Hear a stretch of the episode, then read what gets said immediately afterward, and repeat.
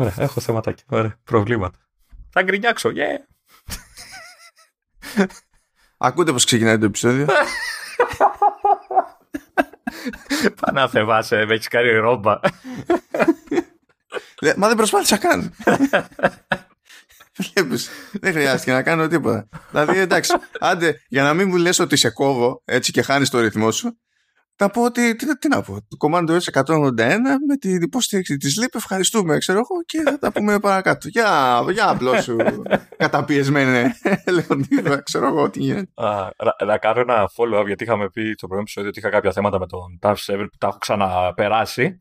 Ε, κυρίως ότι ε, αναδιαστήματα, ανατακτά χρονικά διαστήματα, από εκεί που έχει write 900, 800, ξέρω πόσο έχει, ε, πέφτει στο 10, στο 100, στο 50. Ε, και συνειδητοποίησα ότι μάλλον παίζει φάση με, είτε με τα updates που κάνει η Apple τώρα ε, το, το δοκιμάζω σε μηχάνημα που έχει beta και δεν ξέρω αν φταίει αυτό ή ε, κοιμάται η Samsung και κάθε τόσο πρέπει να κάνει update και, δεν το, και, και αργεί να τα κάνει ή όλα μαζί τέλος πάντων. Ε, ίσιοσε. Με το, έκανε update το, και ο δίσκος, έκανα και την τελευταία beta του στο Mac Mini, οπότε δεν ξέρω ποια από τα δύο ισιώνει, ποιο είναι από τα δύο που φταίει για την βελτίωση. Βέβαια, απ' την άλλη, αυτό που σου έλεγα έτσι, έχω παρατηρήσει ότι αρχίζει και βγάζει λευκή σκόνη το, το δίσκος και μια γρήγορη αναζήτηση μάλλον αυτή η πάστα ψύξης, δεν ξέρω τι, επειδή ζεσταίνεται πολύ ο δίσκος, δεν ξέρω. Γενικά ο TAP7 δεν έχω ξετρελαθεί από την ποιότητα κατασκευής του. Σαν ταχύτητα εντάξει, όταν δουλεύει, αλλά ναι, OK. Okay. Δεν ξέρω αν αυτή η σκόνη όντως είναι θέμα. Δηλαδή θα, θα κλαίω, το ξέρω. Δηλαδή, άμα είναι κάτι τέτοιο, κάποια στιγμή θα κάνει μπαμ. Στο χειρότερο εννοείται σημείο που θα δουλεύω, που δεν θα έχω πάρει backup και τέτοια. Και θα κλαίω, αλλά για την ώρα ξέρεις, το αγνοούμε, το καθαρίζουμε. Έτσι. Αυτά.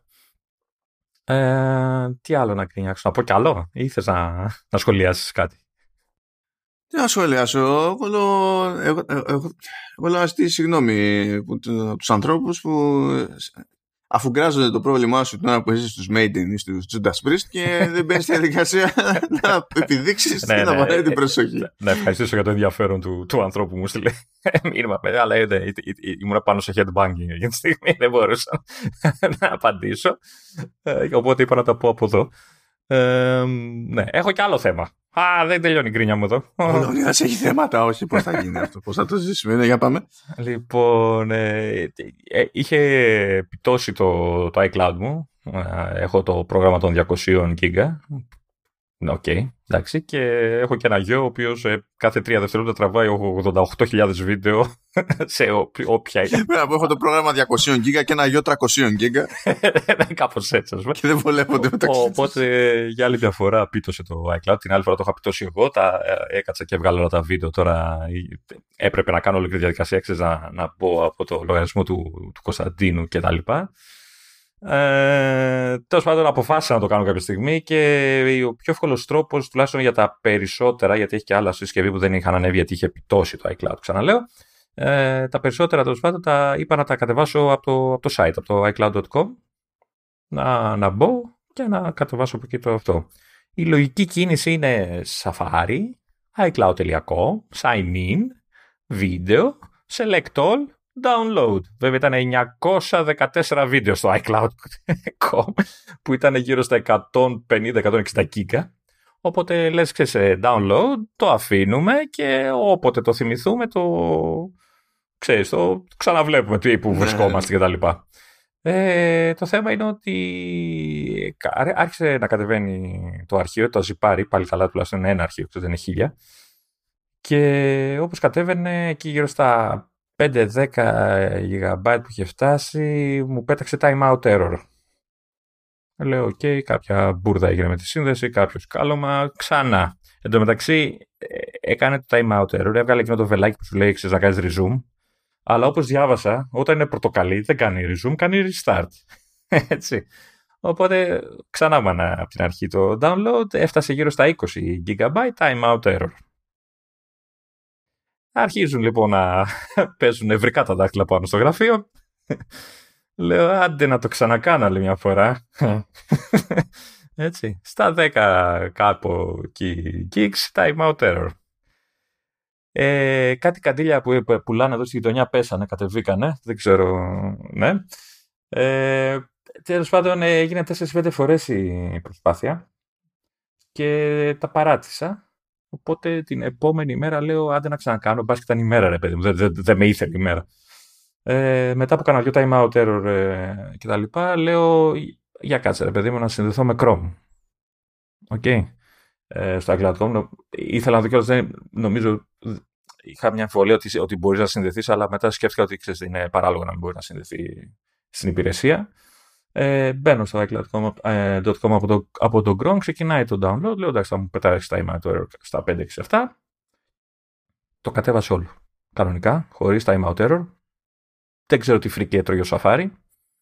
Περίεργο, γιατί Apple product σε Apple service να μην δουλεύει σωστά διπλά περίεργο δεδομένου ότι τώρα τέτοιο, στα, στην υποστήριξη του Web Standards αυτή τη στιγμή που μιλάμε υποτίθεται ότι ο Safari έχει πιάσει καλύτερο σκορ από Chrome και Edge το οποίο τι να σου πω, πάντως σου λέω δε, στο, με τον ένα δεν μπόρεσα να κάνω τη δουλειά με τον άλλο με τον άλλο το έκανε απροβλημάτιστα. Έτσι, Γιατί δηλαδή... προφανώς σε κάποιο στάνταρ που απαιτείται σε αυτή την περίπτωση θα είναι χειρότερο στο Safari το οποίο είναι ε, κουφό βέβαια για αυτό ακριβώς που είπες. Ότι ε, άμα ξέρει ότι η Apple το χρειάζεται στα ίδια της τα web services και δεν έχει φροντίσει να λειτουργεί OK. Στο μεταξύ, έβγαζε time out error. Δηλαδή ήταν σαν να ήταν idle, να μην έβλεπε ότι κατεβάζω ή ότι δεν ξέρω, έχει κάποιο επειδή ήταν πολλά τα αρχεία. Κάποια στιγμή ξέρεις, το έχουν ρυθμίσει έτσι ώστε να κλείνει. Αλλά στο Chrome απλά το πάτησες και το έκανε. Τελεία. Δεν με τη μία έτσι. Ούτε καν ξέρεις μία φορά να πέσει ξέρω, και να πεις ότι α, φταίει η σύνδεση κτλ.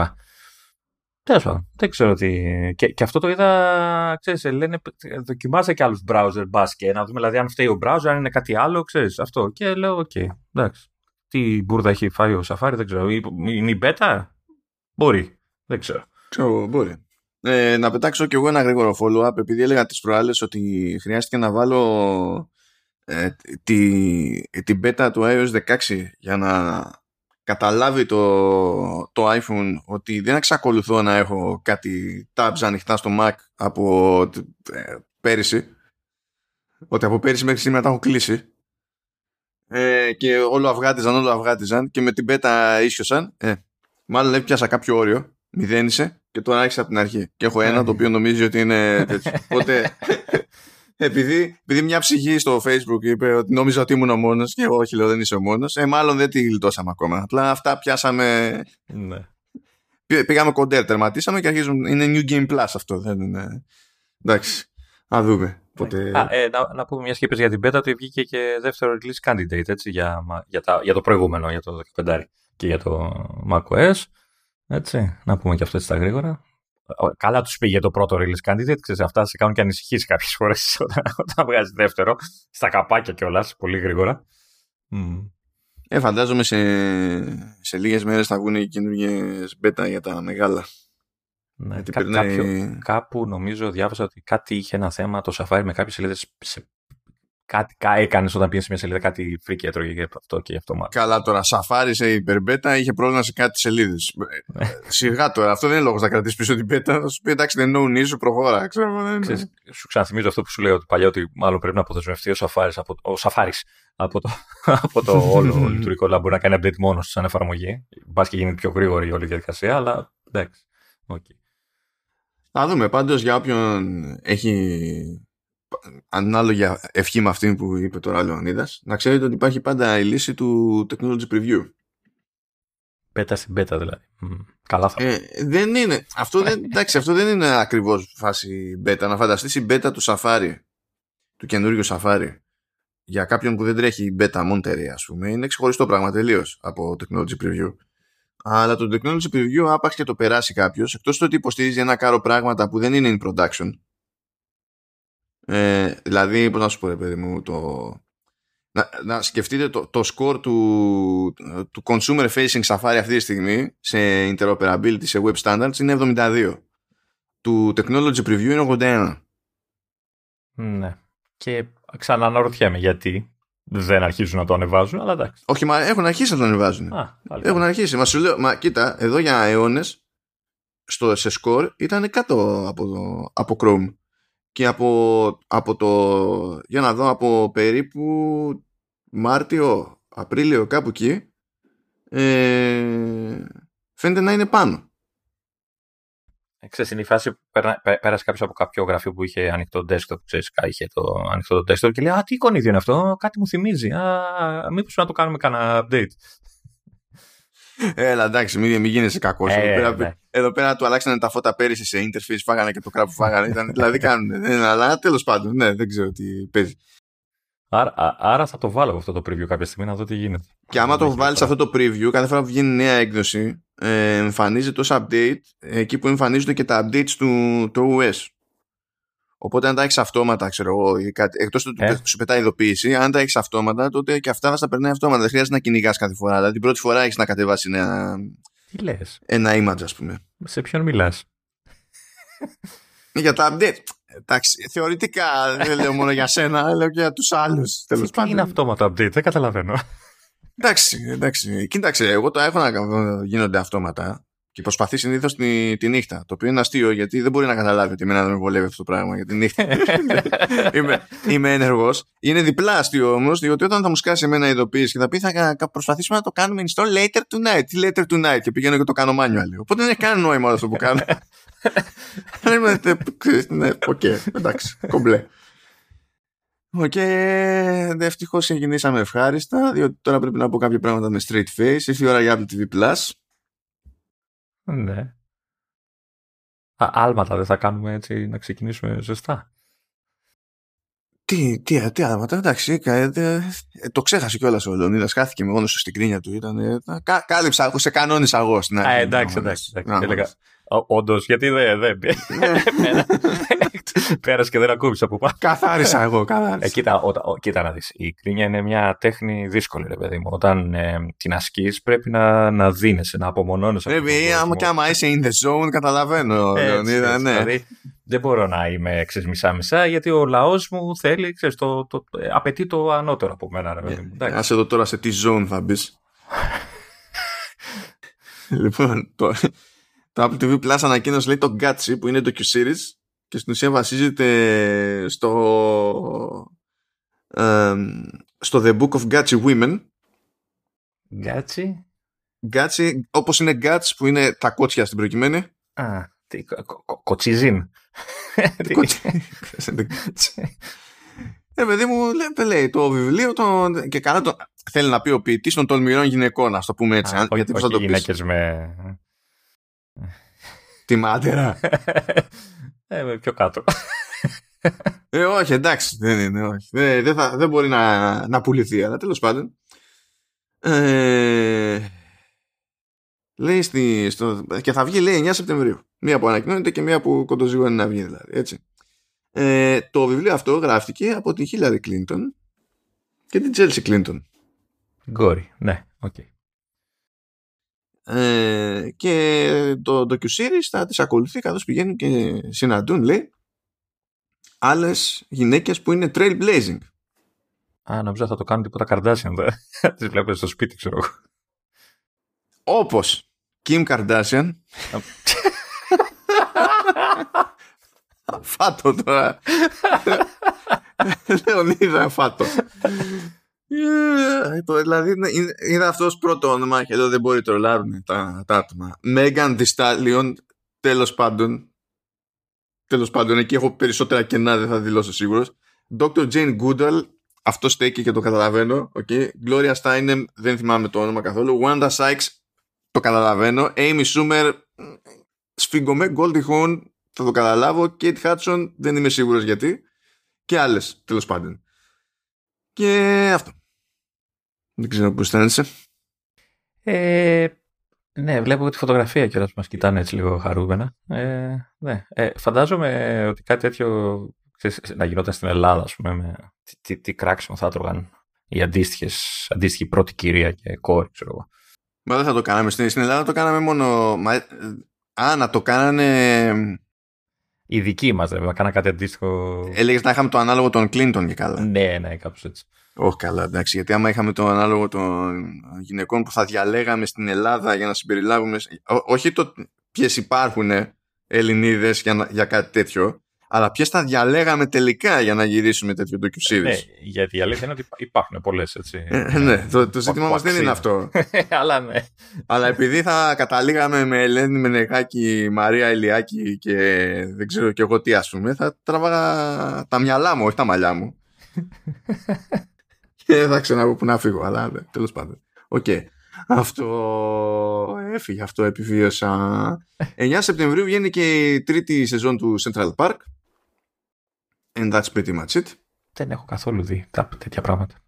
Δεν. Ούτε εγώ.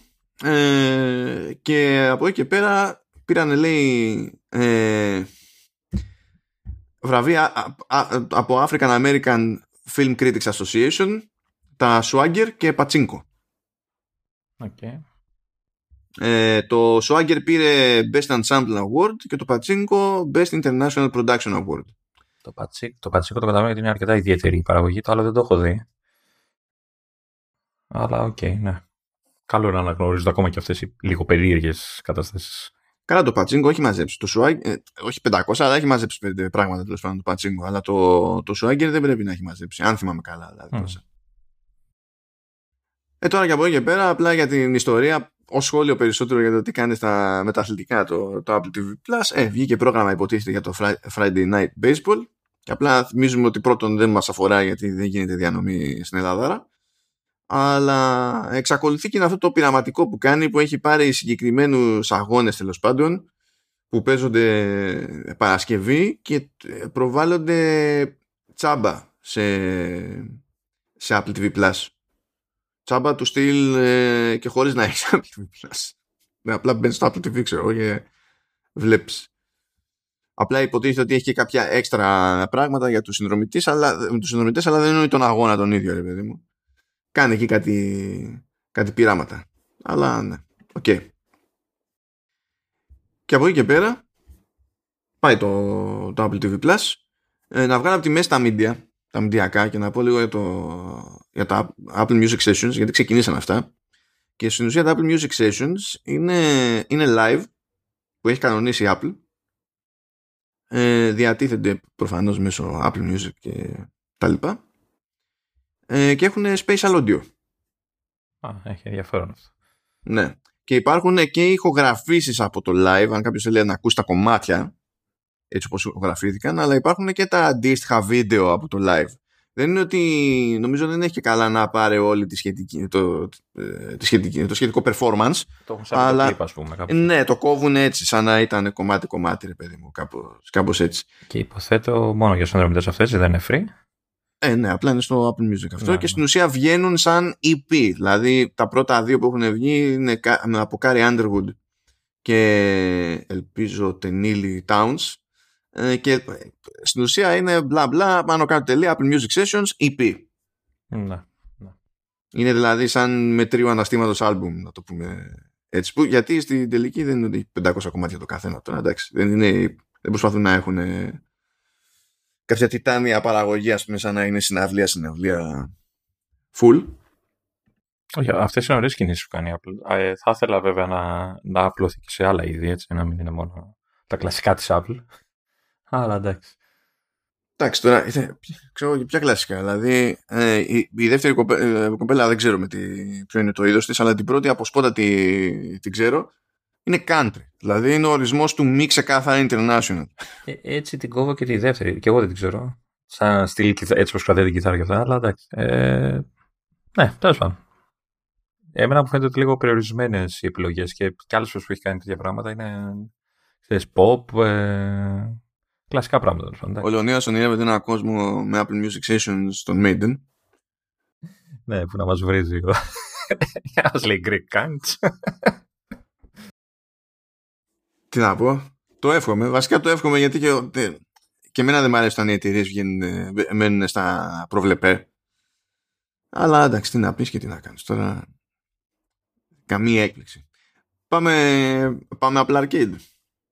Πάμε απλά arcade. Για πάμε ε, Να πάμε πρώτα στο κλασικό του, δηλαδή να πάμε στο καινούριο παιχνίδι, το οποίο είναι όντως καινούριο παιχνίδι και θα μπορούσα να πούνε και μεγάλο, μεγάλη κυκλοφορία γιατί είναι ουσιαστικά, τώρα να το πω sequel, ενός πολύ δημοφιλούς ε, mobile game του, του Subway Surfers.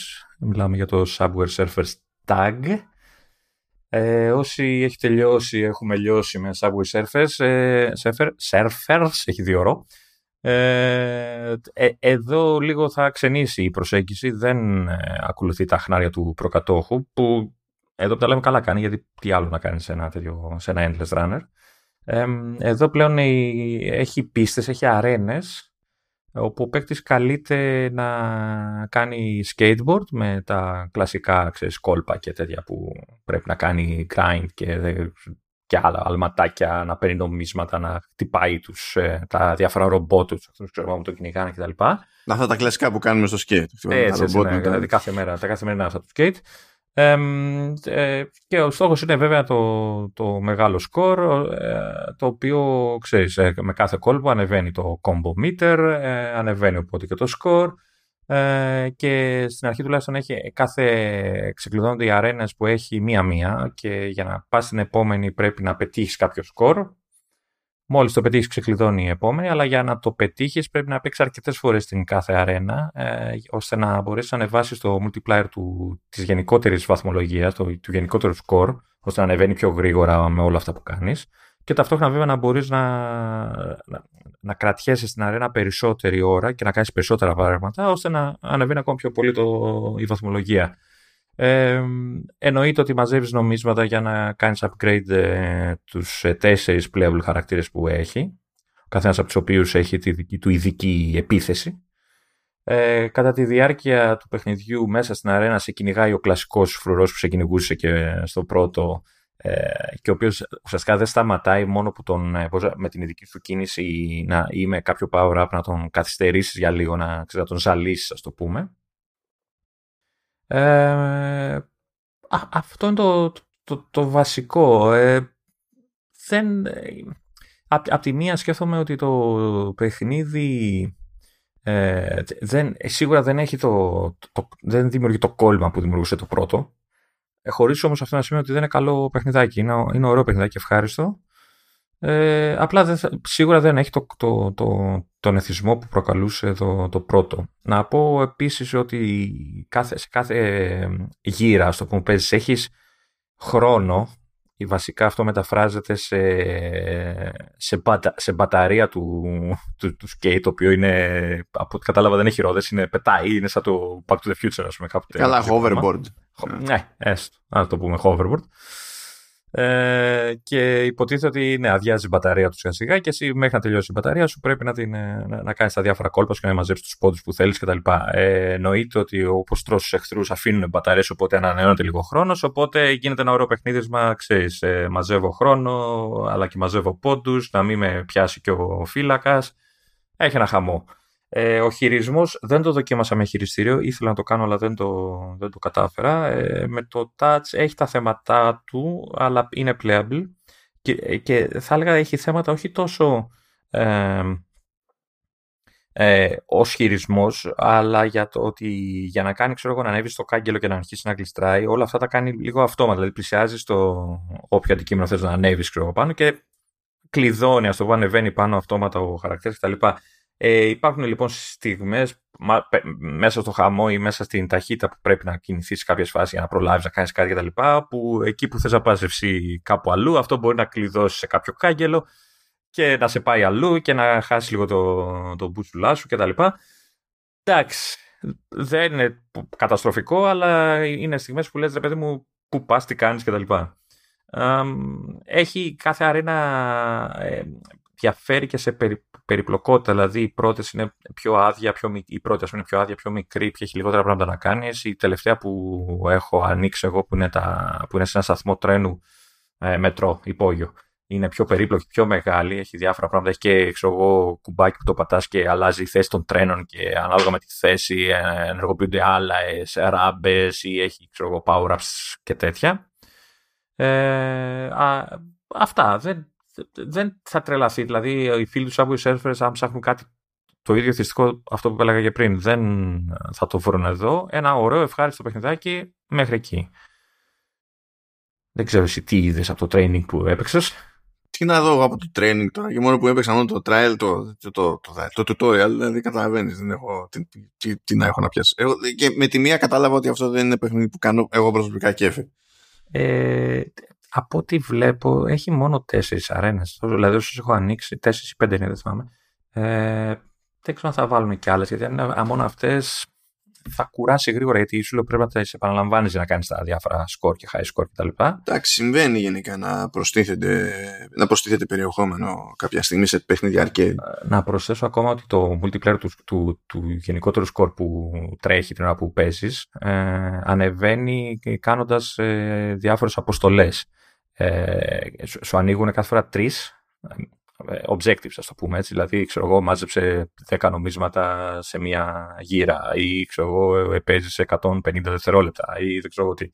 Ε, σου ανοίγουν τρία κάθε φορά. Μόλις θα συμπληρώσεις και τα τρία, ε, τότε ανεβαίνει το multiplier και ανοίγουν άλλα τρία και ούτω καθεξής μετά και συνεχίζεις και, και τα λοιπά και τα λοιπά. Κλασικά πραγματάκια. Αλλά περίπου φάση ούτε κρύο ούτε ζέστη.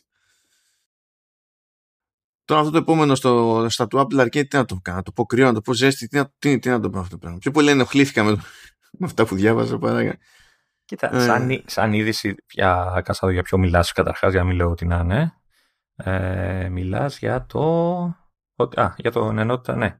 Ε, νομίζω σαν είδηση το, περιμέ... το περίμενα. Το θέλαμε να, να δούμε τι γίνεται έτσι, δηλαδή...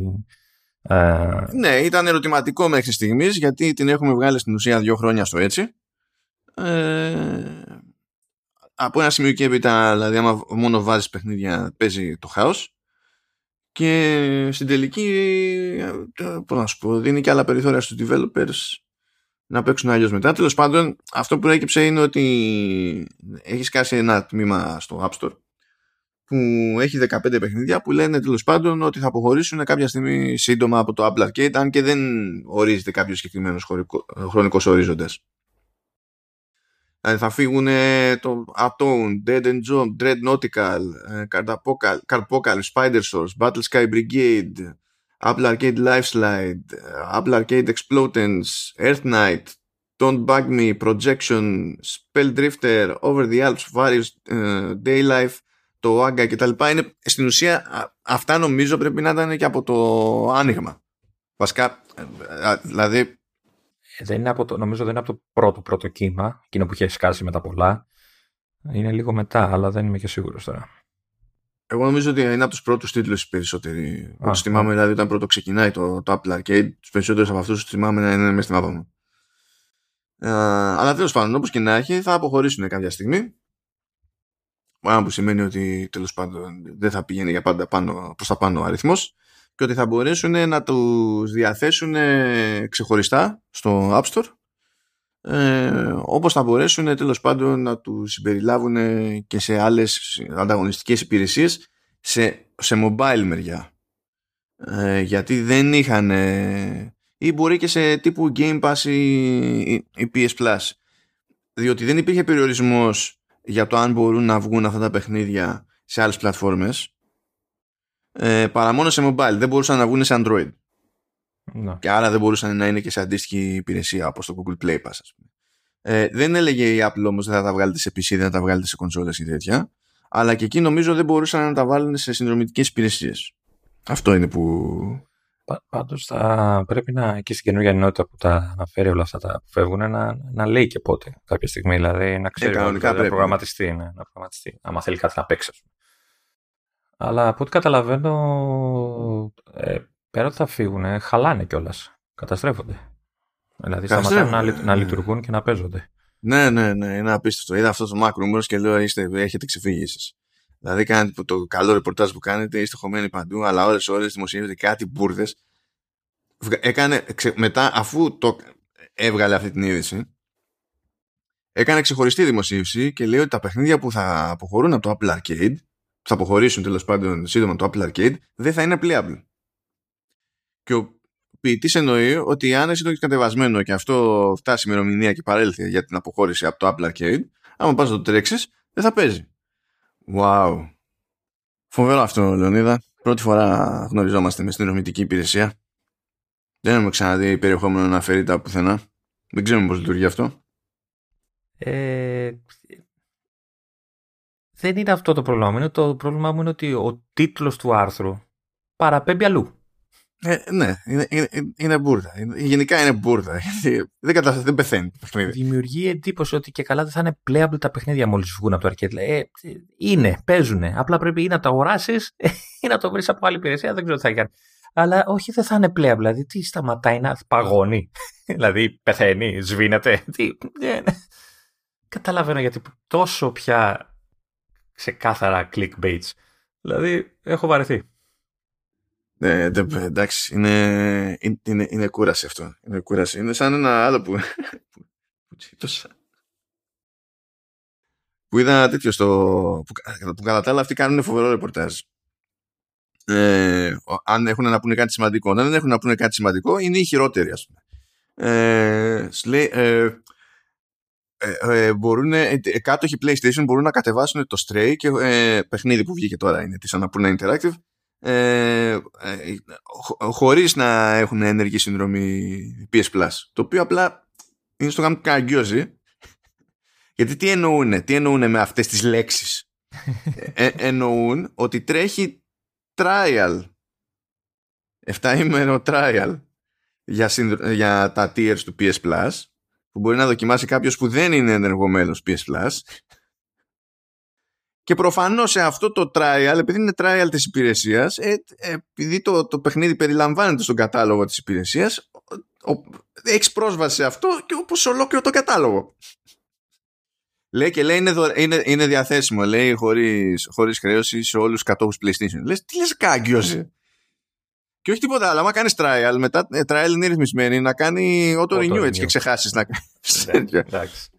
Δηλαδή, τι λέτε, τι, τι, λέτε, και γιατί το λες για το Stray και λες για τα, για τα υπόλοιπα 400 something, 500 παιχνίδια που είναι εκεί πέρα; Γιατί, γιατί το Stray είναι των ημερών κυκλοφορία και πρέπει να χτυπήσουμε το keyword. Ε, ναι. Ε, Μιας και το έθιξες και βέβαια είναι εκτός του θέματος, αλλά δεν έχω καταλάβει γιατί γίνεται ο κακός χαμός με αυτό το παιχνίδι. Δεν το έχω παίξει, η αλήθεια είναι, αλλά από όσα έχω δει, ε, δεν καταλαβαίνω γιατί το αντιμετωπίζουν σαν το νέο, ξέρω εγώ, ε, πες ένα. Ό,τι να είναι, τέλος πάντων, super wow. Το, το νέο Last of Us. Γιατί κάνει, όχι, ρε, όχι, δεν λέει κανένας τέτοιο πράγμα. Απλά είναι κουλέ επιλογές που κάνει γενικά η Αναπούρνα, που δεν είναι δικές παράγοντε. Η Αναπούρνα είναι εκδότης, έτσι. Ε, αλλά είναι το τι διαλέγει από τι ομάδες, τι θεματικές κτλ.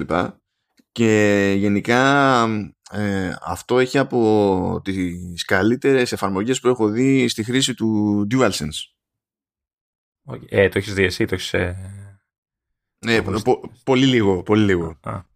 Δηλαδή κάποια πράγματα τα ξέρω επειδή τέλος πάντων όταν ήταν, όταν ήταν ακόμη under NDA μετέφραζα κάτι σχετικά ναι, Πάντως ε, δεν ξέρω εμένα μου δίνει την εντύπωση ότι προσπαθούν να τους πρόξουν όλοι ε, δηλαδή ε, δεν ξέρω ίσως επειδή δεν υπάρχουν και πολλά παιχνίδια αυτή τη στιγμή που να κυκλοφορούν και τέλος πάντων εντάξει, εκτός θέματος είναι για άλλο ε, ε, ναι, εντάξει, τώρα κοίτα, είναι, είναι η ιδέα, ρε παιδί μου, είναι τα παιχνίδια αυτά που είναι και για, τη, και για χαλάρωση και έχουν ε, και καλλιτεχνικά έχουν ένα θεωρητικό ενδιαφέρον στη διεύθυνσή τους και τα λοιπά, ας πούμε. Είναι, είναι, είναι ρεύμα, είναι ρεύμα αυτό.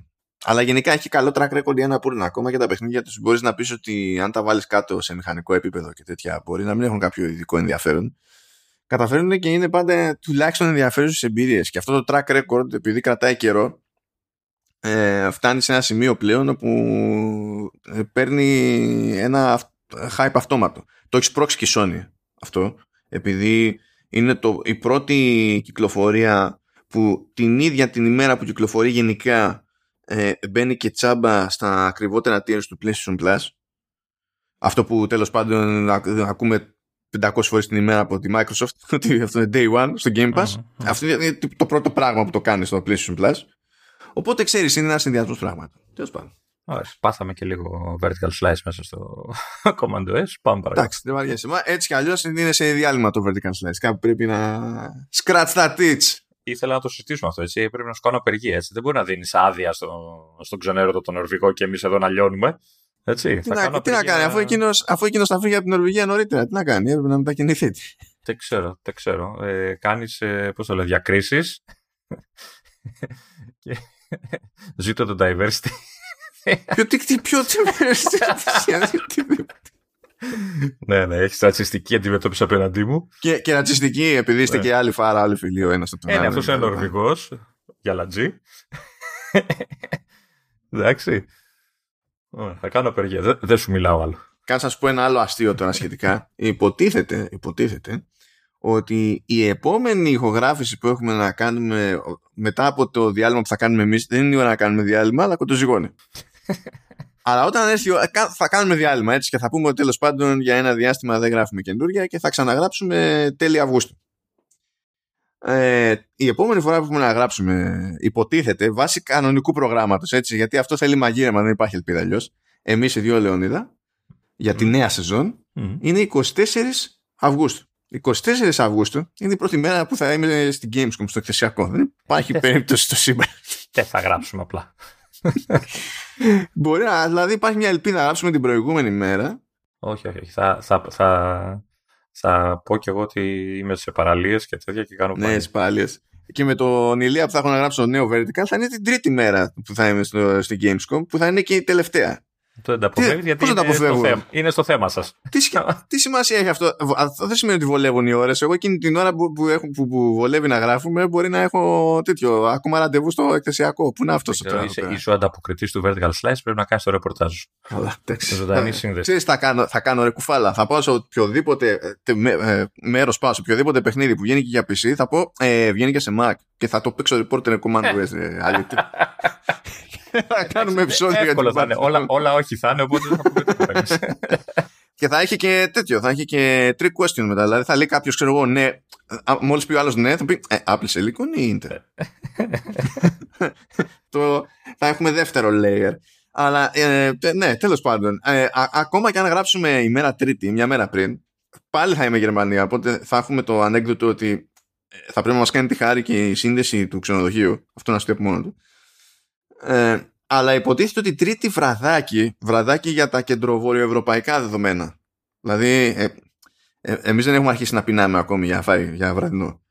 Ε, βρα- βραδάκι, φαντάζομαι στη χειρότερη 8 η ώρα Γερμανίας, πράγμα που σημαίνει ότι θα πρέπει να είναι 7 η ώρα Γερμανίας. Εκεί πέρα, τέλος πάντων, οκ. Αν δεν στραβώσει κάτι, θα έχω και, τη, και το Opening Night Live με τον Jeff Keighley. Το οποίο θα δημιουργεί κάποια προβλήματα. Α, Είσαι φαν και θες να σκ- πας να σκίσεις τα μπλουζάκια σου και τέτοια. Είμαι, είμαι, είμαι φαν, ναι. Παίρνω πολλές στροφές. Εκείνη την ώρα. Αλλά δεν θροσίζω κανέναν. ναι, ναι. Ε, και τέλος πάντων, ναι, θα είναι, όλο, θα είναι όλο μαγικό αυτό που θα πρέπει να κάνω κάπως να, όντας εκεί, κάνοντας, τρέχοντας εκεί σαν τη σβούρα και να έχω να ηχογραφήσω και να μοντάρω θα είναι όλο, όλο ανέκδοτο, όλο ανέκδοτο. Θέλω να σας πω ότι γενικά όταν είμαι σε αυτό το εκθεσιακό συνήθως κάνω απλά πηγαίνοντας από σημείο σε σημείο και μετά όσο πέρα δόθε ποδαρά το χρειαστεί να φάω απλά κατευθυνόμενος προς κάποιο μέρος που έχει φαΐ. Έτσι δηλαδή αυτό ε, με- στο κέντρο της πόλης συνήθως κάνω ξέρω εγώ στην κανονική την εργάσιμη γύρω στα 14 χιλιόμετρα και, και είμαι σε εσωτερικό χώρο είναι λίγο πρόβλημα αυτό Ah, but, ναι. anyway Ου, Μμ. Να επιστρέψουμε στο επεισόδιο. και δεν επιστρέφουμε και δεν επιστρέφουμε λοιπόν έχω follow-up από το stage manager Ω, οκ. γιατί προχωρώντας δοκιμάζω πραγματάκια λοιπόν το και η- η αριστερή τι να το πω τέλος πάντων στο, ας την πω λωρίδα γιατί πλέον η Apple το λέει strip αυτό. Εμένα μου φαίνεται stacks από τη στιγμή που πηγαίνεις και βάζεις ένα μάτσο παράθυρα μαζί και είναι σε διαφορετικές ομάδες εμένα μου φαίνεται ότι έχω στίβες Ναι, όλες μαζί οι στίβες είναι πάνω σε ένα strip όμως. ναι με αυτή τη λογική και το dock είναι strip και τα stacks ε, στο- των αρχείων στο desktop είναι, είναι strip ε, και το okay, τέλος πάντων strip. Το πούμε έτσι. Και Merrill μπορεί να βάλεις, δεν ξέρω. Σέβομαι τα χρόνια σου. Αυτό, αυτό σου λέω μόνο. Και πρέπει να είναι η πρώτη και η τελευταία φορά που θα σεβαστώ τα χρόνια σου. Το ξέρεις. Αμ, αυτό που διαπίστωσα είναι ότι ε, σε κάθε στίβα στο strip σηκώνει μέχρι πέντε παράθυρα. Άρα το κάθε stack έχει πέντε παράθυρα εφαρμογών. Αυτό καταλαβαίνω. Ε, ναι, ναι. Οκ. Ενώ μπορώ να βάλω. ε, Μιλάμε τώρα, πρόσεξε, για, τις, για τις ίδιες εφαρμογές όμως. Τις ίδιες. Α, okay. Ενώ μπορώ να φτιάξω εγώ ένα stack και να βάλω 500 παράθυρα μέσα, για κάποιο λόγο όταν ανοίγω ξέρεις, πολλαπλά παράθυρα της ίδιας εφαρμογής και το αμαδοποιεί, γιατί το, το default sort που κάνει είναι αυτό, να φτιάχνει μια στίβα με όσα παράθυρα έχω ανοίξει από την τάδε εφαρμογή, ξέρω εγώ. Και αν ανοίξω άλλη εφαρμογή, κάνει άλλη στίβα με τα παράθυρα της άλλης εφαρμογής κτλ. Αν πω ότι εγώ σε αυτήν την εφαρμογή θα ανοίξω 500 παράθυρα, ε, φαίνεται να έχει όριο στα 5. Και δεν μιλάμε για περιπτώσεις που είναι tabbed. Τα tabbed είναι tabbed. Δηλαδή σε ένα παράθυρο είναι τα tabs, τέλος πάντων, όλα εκεί πέρα. Οπότε μπορεί να έχεις 5 Safari, ξέρω εγώ, με 100 tabs το καθένα. Κάπως, ναι, ναι. Και όταν έχεις εκεί πέρα τη στίβα και πηγαίνεις και κάνεις απανοτά κλικ πάνω στη στίβα, τότε κάνει κύκλο τα, τα παράθυρα. Ναι. Δηλαδή, πες ότι έχεις 5 παράθυρα. Αν πας στη στίβα αυτή και κάνεις 5 φορές κλικ, θα σου σκάει στο κέντρο κάθε φορά διαφορετικό παράθυρο μέχρι να κάνουν κύκλο όλα αυτά. Σαν να κάνεις alt tab, ας πούμε, στι ανοιχτές εφαρμογές, κάπως έτσι. Ε, ναι, αλλά πιο, αλλά πιο άβολο αυτό το πράγμα. Γιατί ε, ναι. εγώ δεν καταλαβαίνω γιατί θα έπρεπε να το κάνω αυτό το πράγμα. Κάνω 500 κλικ, ας πούμε. Από τη στιγμή που, όπως έλεγα και την προηγούμενη φορά, μπορούμε να swipe να βγάλω το mission control και τότε μου δείχνει όλα τα παράθυρα που είναι ανοιχτά στο strip. Οπότε κάνω ένα swipe, ένα κλικ και τέλος. Okay ή αν, είμαι, αν, αν έχω ήδη ένα ανοιχτό παράθυρο από αυτή την εφαρμογή και τα υπόλοιπά της είναι στο stack, δεν χρειάζεται καν mission control. Μπορώ να κάνω μία το, πώς το λέει, το expose, δεν θυμάμαι, ε, όπου πηγαίνει και μου δείχνει στην ουσία τα ανοιχτά παράθυρα της συγκεκριμένης εφαρμογής. Για να μην μπλέκομαι καν άμα έχω πάρα πολλά να αναρωτιέμαι που να κάνω κλικ, πούμε, για να φτάσω ακριβώς εκεί που θέλω. Οπότε δεν, ε, εντάξει, θα μου πεις τώρα μπορεί να βγάζεις περισσότερο νόημα αυτό σε iPad, αλλά και πάλι. Τέλος πάντων. Και εκεί πέρα δεν έχει φάση mission control. Αυτό έχουν βάλει. Έχει, θυμάμαι τελείως λάθος. Όπως και στο iPhone έχει αντίστοιχο. Εντάξει. Περίπου. Καλά, όχι, δεν είναι ότι σου ανοίγει όλα τα παράθυρα στο ίδιο πλαίσιο και βλέπεις με τη μία τι παίζει. Όχι, εντάξει, ναι, ναι. Έχει το, το switcher που τα έχει σε μια σειρά. Εντάξει. Ε, και στο iPad το switcher είναι ουσιαστικά απλά σου βγάζει και όλα τα παράθυρα. Ε, ε, επίσης, ε, αν έχουμε ε, αν έχουμε παράθυρο, δηλαδή ότι έχουμε, έχουμε παράθυρα ξέρω εγώ και εφαρμογή στο strip και πιάσουμε από κάπου ένα αρχείο και το σύρουμε εκεί τότε λειτουργεί με την ίδια λογική που θα λειτουργούσαν έτσι και ε, τα παράθυρα έτσι και τα είχαμε χήμα πάνω στο, στο desktop ανοιχτά όπου άμα φτάσουμε με το αρχείο κοντά στο αντίστοιχο stack, στην αντίστοιχη στίβα το πρώτο πρώτο παράθυρο που είναι εκεί αν έχει πολλαπλά άμα κάνουμε λίγο hover, έρχεται στο κέντρο, θεωρείται ενεργό και μπορούμε ξέρω εγώ, να ρίξουμε μέσα το αρχείο που θέλουμε. Δεν μπορούμε να το ρίξουμε κατευθείαν, δηλαδή να κάνουμε drag and drop κατευθείαν στο, ε, στη στίβα, να τα αφήσουμε στη στίβα και να καταλάβει ότι εμείς θέλουμε να, να προσθεθεί το αρχείο μέσα, ξέρω εγώ, σε ένα παράθυρο finder που έχουμε στη στίβα. Πρέπει να κάνουμε hover για να έρθει στο προσκήνιο το παράθυρο εκείνο και τότε του πετάμε, ξέρω εγώ, το, το αρχείο. Ε, τι γίνεται όμως άμα θες το, το αρχείο που τραβάς να μην το ρίξεις στο, ξέρεις, το πρώτο παράθυρο που θα σου ανοίξει, αλλά στο επόμενο, ξέρω, σε κάποιο άλλο από τη, το stack. Πώς, πώς μπορείς να αλλάξεις παράθυρα; Ωραία. Πηγαίνεις, είσαι εσύ με το, με το αρχείο, έτσι; Πηγαίνεις στο πρώτο που, ε, παράθυρο στη στίβα που ξέρεις ότι δεν είναι αυτό που θέλεις. Στο φαίνεις στο κέντρο. Συνεχίζεις και κάνεις hover στη στίβα και τότε φαίνεις στο κέντρο το άλλο που είναι από κάτω. Oh, οπότε περιμένεις να κάνεις cycle όλα τα παράθυρα, ξέρω, είναι το τελευταίο αυτό που θα ναι, ναι, ναι, ναι, ναι. Και τώρα που το λέμε δηλαδή, έχω παρατήσει ένα αρχείο ε, να κάνει hover πάνω σε στίβα με, με δύο παράθυρα και εκεί απλά το έχω κρατημένο. κρατημένο. Και το, το σύστημα πηγαίνει κυκλικά από παράθυρο σε παράθυρο. Συνέχεια, συνέχεια, συνέχεια, συνέχεια. Δεν ξέρω πώς θα μπορούσαν να το βελτιώσουν αυτό. Βασικά, ε, ε, εντάξει, επειδή εδώ υπάρχει η λύση του, του Mission Control, πάλι δεν το παίρνω προσωπικά. Αυτό που ελπίζω να ισιώσουν λίγο είναι το τι γίνεται με keyboard shortcuts. Νομίζω ότι αυτή τη στιγμή έχει περισσότερα keyboard shortcuts στο State Manager σε iPad παρά σε Mac, το οποίο είναι λίγο παράλογο.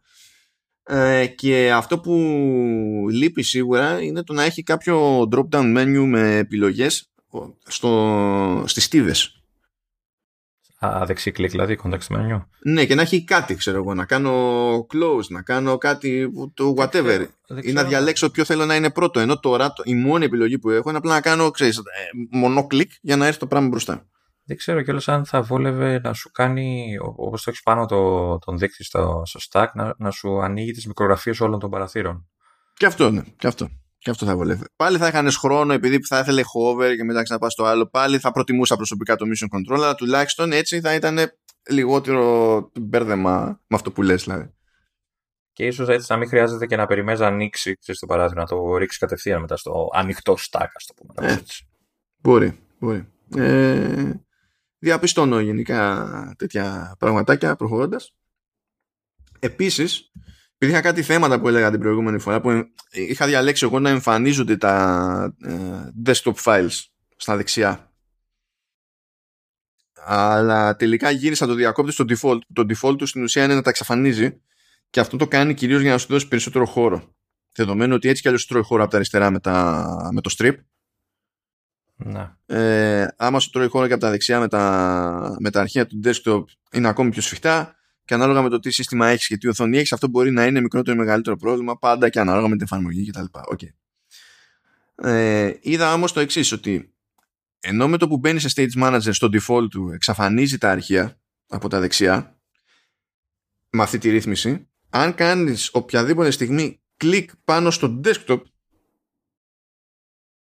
και εξαφανίζει το όποιο παράθυρο έχει φέρει μπροστά ο Stage Manager και εμφανίζει τα desktop files που έχεις. Ναι. Οπότε σε αφήνει να κάνεις interact με εκείνα και ξέρεις μετά να τα στείλεις ή ό,τι να είναι. Ε, ενώ την προηγούμενη φορά που τα είχα βάλει να εμφανίζονται by default ε, έτρωγε και φρίκι. Δηλαδή όταν πήγαινα να, δια, να διαλέξω κάτι από desktop files ε, έχανε την μπάλα για το τι ήθελα να κάνω και μπαγκάρε. Εντάξει αυτό θα ισιώσει. Είναι, τα... Είμαστε στην αρχή αλλά λέμε όταν το κάνεις αυτό και βγεις στο desktop και δεις τα αρχεία σου πάλι και φύγει το παράθυρο, τα stacks μένουν αριστερά, έτσι δεν είναι; Για να μπορείς να ξαναμπεί στο stage manager. Ναι, βέβαια. μένουν. Σε ένα αρχείο και τέτοια. Ναι, εντάξει. ναι, ναι, ναι. Μα και η λογική είναι ότι άμα το τραβήξεις και θες όντως να κάνεις κάτι με κάτι που είναι στο, στο strip, θα το σύρεις προς τα εκεί και ξέρεις, αναγκαστικά κάποιο παράθυρο θα ενεργοποιήσεις. Το άλλο που θα ήθελα να δω ε, αν και εντάξει φαντάζομαι ότι το κάνει αυτό για να, να μην προσθέσει πολυπλοκότητα αλλά σε Mac ίσως να έχει νόημα. Ε, θα ήθελα να, να σκρολάρει το strip αριστερά. Να σκρολάρει καθέτος γιατί α, όποιος θυμάται έλεγα ότι γενικά εμφανίζονται στο strip 4 stacks μέχρι 4 stacks που στην ουσία είναι από τις τέσσερις τελευταίες ανοιχτές εφαρμογές με τις οποίες έχει αλληλεπιδράσει ο χρήστης και υπάρχουν ανοιχτά παράθυρα. Αν εγώ ανοίξω περισσότερες εφαρμογές ανοίξω παράθυρα σε αυτές τις εφαρμογές και τα κάνω minimize και πάνε στις στίβες του strip η πέμπτη εφαρμογή που θα ανοίξω και θα τη στείλω εκεί θα μου πετάξει από το strip την, την έξτρα που μένει, την πιο παλιά. Αυτό δεν σημαίνει ότι η εφαρμογή και τα παράθυρα της εξαφανίζονται από το strip. Απλά δεν τα βλέπω. Είναι εκεί όμως για το σύστημα. Αν κλείσω δηλαδή εγώ την τελευταία που άνοιξα, τότε εκείνη που είχε φάει shoot πριν ξαναπαίνει τη θέση της στο strip. Δηλαδή είναι ενεργή, τα παράθυρα είναι minimized στο strip, αλλά επειδή έχω ξεπεράσει το όριο των τεσσάρων ε, στιβών, ο μόνος τρόπος να πάω εκεί είναι να πατήσω το εικονίδιο της εφαρμογής στο dock. Ενώ αν μπορούσα να σκρολάρω κάπως θα βλέπεις και τα υπόλοιπα. Ναι. ναι τώρα σε, σε iPad το καταλαβαίνω περισσότερο από την άποψη ότι είναι άλλη διαχείριση της RAM εκεί πέρα και έτσι κι αλλιώς αφήνει. Αλλά και πάλι θα μπορούσε παραπάνω γιατί M1 πιάνει M1 τέλος πάντων μπορεί να κάνει ό,τι θέλει σε συστήματα Mac. Αλλά τέλος πάντων λες πάει έτσι κι αλλιώς κι αλλιώς ε, ή ίσως να έχει λίγο ένα, ένα, ένα νόημα αυτό. Ξέρεις τώρα, αυτά είναι πράγματα που μπορεί και να τα δουν έτσι και να τα, να τα προσθέσουν μετά, γιατί πρώτοι αυτοί είναι, θα ακούσουν λογικά σχόλια από διάφορους, οπότε μπορεί να είναι ιδέες που, που θα υλοποιήσουν αργότερα. Ρε. Ναι, ναι, δεν αποκλείεται προφανώς, απλά λέω τώρα και εγώ, ξέρεις πώς μου έρχονται. Να, να προσθέσω και εγώ ότι πέρα από τα keyboard shortcuts που χρειάζεται το όλο σύστημα, ε, μήπως να διασκεφτούν και gestures. Στο, θα μου πεις πόσα πια. Ε, Αφού είναι ο- ο- ο- ο- ο- σχεδόν όλα πιασμένα. Δηλαδή, αν θέλεις Ναι, να κάνεις εντάξει. καστομιές πλέον, βά- βάλε better touch tool, ξέρω εγώ. Κάνε ό,τι θέλεις. Α! ρε Εσύ. Εντάξει. Λοιπόν, παιδιά. Είναι κύλησε ένα δάκρυ. Γιατί; Για χάρη του Stage Manager έχει μπει νέα λειτουργία για, για touch bar. έχει, έχει επιλογή όταν τρέχει το Stage Manager ε, να βλέπεις τα τέτοια, να βλέπεις τα, τα stack, να βλέπεις το strip στην ουσία, τα stacks του strip ως επιλογές, labels στο touch bar. Οπότε να κάνεις jump από το ένα στο άλλο με, με touch bar. Και λέω πλάκα κάνουνε. Ναι, τώρα τους ήρθε. Αφού τώρα, Τώρα το τους φτιάξαμε. ήρθε. δηλαδή κάποιος είπε τώρα, τώρα που ε, έχουμε μείνει με ένα σύστημα με touch bar, τώρα, ε, να μην κάνουμε κάτι γι' αυτό. Άρα ε, ίσως να φαίνονται παραπάνω stack στο touch bar. Πέρα από τα τέσσερα. Του βάλα απορία τώρα να ψάξεις. Wait for it, γιατί εννοείται ότι θα το δω τώρα αυτό. Και έτσι είναι παραπάνω, θα τσαντιστώ ακόμη περισσότερο. Καταλαβαίνεις γιατί. Έτσι. Γιατί θα έχει πλεονέκτημα σε κάτι, συγκεκριμένο λειτουργικό πλεονέκτημα τε- τε- touch bar και απλά δεν θα έχει κανένα νόημα ότι το απέκτησε. Κάτσε, κάτσε να δούμε όσον είπα. Wait for it. Να ανοίξουμε τα system settings που δεν είναι πλέον system preferences. Να θυμηθούμε ότι ανοίγουν γρήγορα, αλλά ό,τι και να πατήσεις μετά στην αριστερή στήλη και θέλει τρία δευτερόλεπτα. Καταλάβει το Εντάξει, πατήσεις. άσε λίγο το σύστημα να πάρει το χρόνο, να, κάνει μια, να πάρει μια ανάσα, ρε παιδί μου. Περίμενε. Λοιπόν, να δούμε πού είναι Stage Manager. Desktop and Dock είναι η κατηγορία αυτή. Ε, κάτω κάτω, σχεδόν κάτω κάτω, Stage Manager, Customize, πάρα πολύ ωραία. Περίεργο, το έχουν βάλει τόσο κάτω. Αντί να το έχουν βάλει πρώτη μούρη. Ε, τε- ναι, εντάξει, είναι λίγο περίεργο. Κάτσε, γιατί δεν είναι εδώ η επιλογή που ήθελα. Παιδιά, είναι καινούρια τα κατατόπια. κάτω Δεν ε, χανόμαστε εδώ πέρα. Όχι, για κάποιο λόγο αυτό, ενώ σχετίζεται με το Stage Manager, είναι στην κατηγορία Keyboard. Never mind, never mind. Ε, γιατί να μην είναι όλα τα σχετικά εκεί που βγάζει νόημα. Τέλος πάντων, οκ. Α έχει ένα link και ας σε πηγαίνει που θέλει μετά. Ξέρω εγώ. Λοιπόν, αυτό για να πάω στο keyboard. Μετά, όταν καταλάβει ότι πήγα στο keyboard, πήγα στο keyboard. είναι. Αυτή τι, είναι τι εκπομπή. έκανε. Array. Ναι, δεν πατιέται το, το touch bar settings. Λέει με Δεν- button, αλλά δεν είμαι button. να σου πω, φρόντισε να κάνει κανένα crash τώρα ολόκληρο το σύστημα για τρέχον. Πεθάνει. Για πάντα. Τι να κάνω, για να πάμε μπρος πίσω. Touch bar settings. Δεν θέλει να ανοίξει, με αγνοεί. Δεν θα το μάθουμε ποτέ. Μια δοκιμή είπα να κάνω τώρα στο έτσι και δεν με αφήνει τίποτα. Δεν γυρνάει ούτε. Είναι, καλά, είναι, είναι τελείως νεκρό. Λοιπόν, real time, real time. Force quit στα system settings. Ωραία, θα, το, θα, το, θα το διαλύσεις το σύστημα πάει υπογράφηση. Για να πάω πάλι. Πού είσαι, καλό μου παιδί. Άνοιξε στο, στο, στο tab που ήμουνα την πρώτη φορά που άνοιξα σήμερα. Τέτοιο. ε, Έχεις χάσει την μπάλα τελείως. Keyboard. Πάμε πάλι. Ένα, δύο, τρία. Τα πατήθηκε. Είδες το Force Quit, φίλε. Σώζεις ζωές. Σώζεις ζωές. Για να δούμε. Ταν, ταραν. Ταν, ταραν. Καντού μοντάζ αυτό. Όχι, never mind, never mind. Τι είπα και εγώ. Λέ, τέτοιο, λοιπόν. Όχι, δεν δείχνει τα stacks. Άλλο. Καλά, χάθηκα εγώ μόνος μου. Δεν είναι τα stacks, είναι τα spaces. Α, Δεν είναι τα spaces. Οπότε πιο λογικό που το είχε εδώ πέρα γιατί δεν το είχε στο Stage Manager. Αλλά αυτό δεν, δεν θυμάμαι να γινόταν πριν. τι να σου πω, δεν έχω touch πάρα ποτέ. Έχω την εντύπωση δηλαδή ότι. που βέβαια τώρα. Πώς να σου πω, να έχεις τα spaces αντί για tab controls. Τέλος πάντων. Μπορεί να βγάζει και ένα θεωρητικό νόημα. Τέλος πάντων, ναι.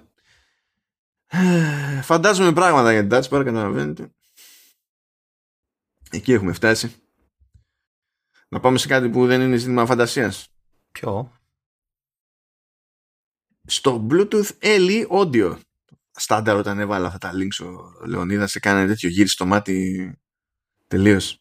Α, πώς και έτσι.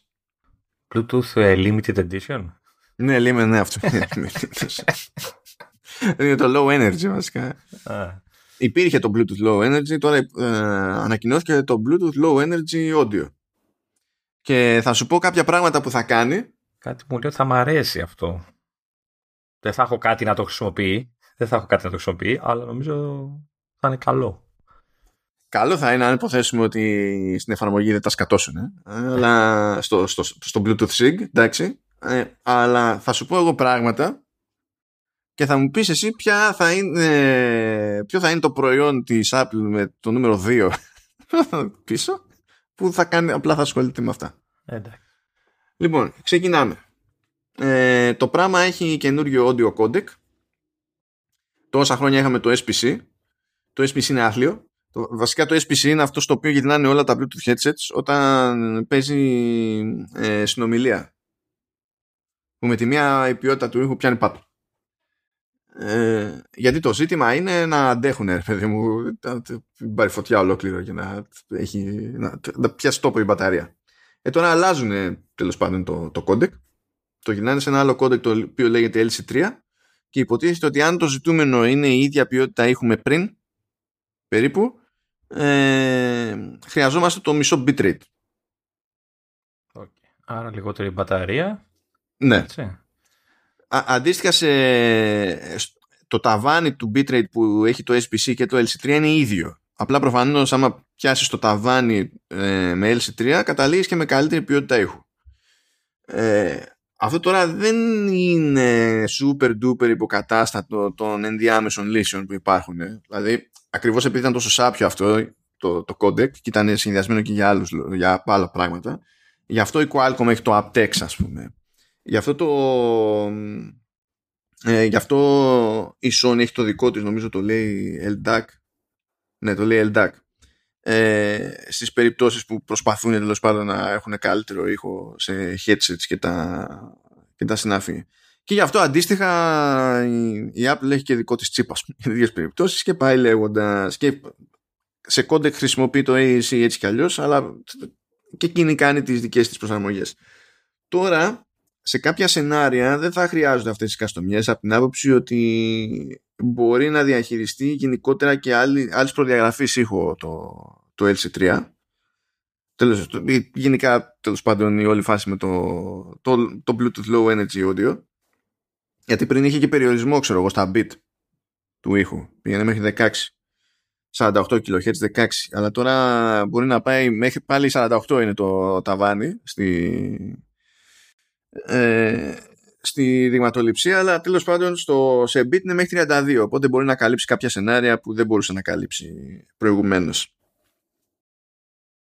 Αυτό είναι το ένα, έτσι, το ποιοτικό της υπόθεσης που σημαίνει ότι ανοίγεται, υπάρχει περιθώριο για καλύτερη αυτονομία, καλύτερη ποιότητα ήχου, συνδυασμό των δύο και όλα αυτά σε φθηνότερα προϊόντα με λιγότερες καστομιές και τα συναφή. Αυτό είναι κάτι το οποίο προφανώς μπορεί να πιάσει τόπο δεξιά και αριστερά.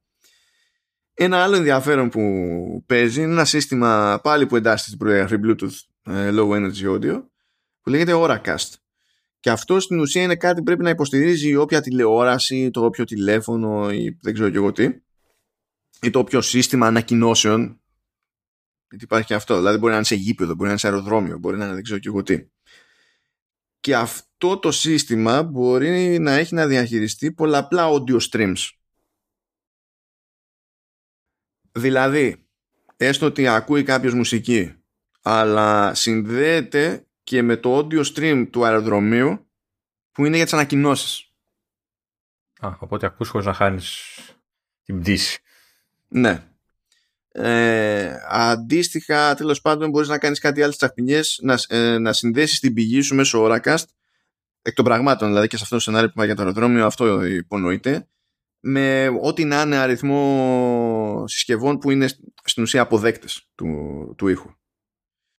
Ε, αυτό διευκολύνει και τη σχετική αυτονομία του κάθε ασύρματο ακουστικού διότι με εξαίρεση πάνω κάτω νομίζω τις καστομίες της Apple τα περισσότερα ασύρματα ακουστικά του είδους ε, έχουν το ένα ακουστικό να συνδέεται όντως με τη συσκευή και να, μοιρα... να δίνει εκείνο ως ενδιάμεσο σταθμό στον ήχο στο άλλο ακουστικό. Ενώ τώρα θα μπορούν να, συνδέει, να συνδέεται το κάθε ακουστικό αυτόνομα με την όποια συσκευή.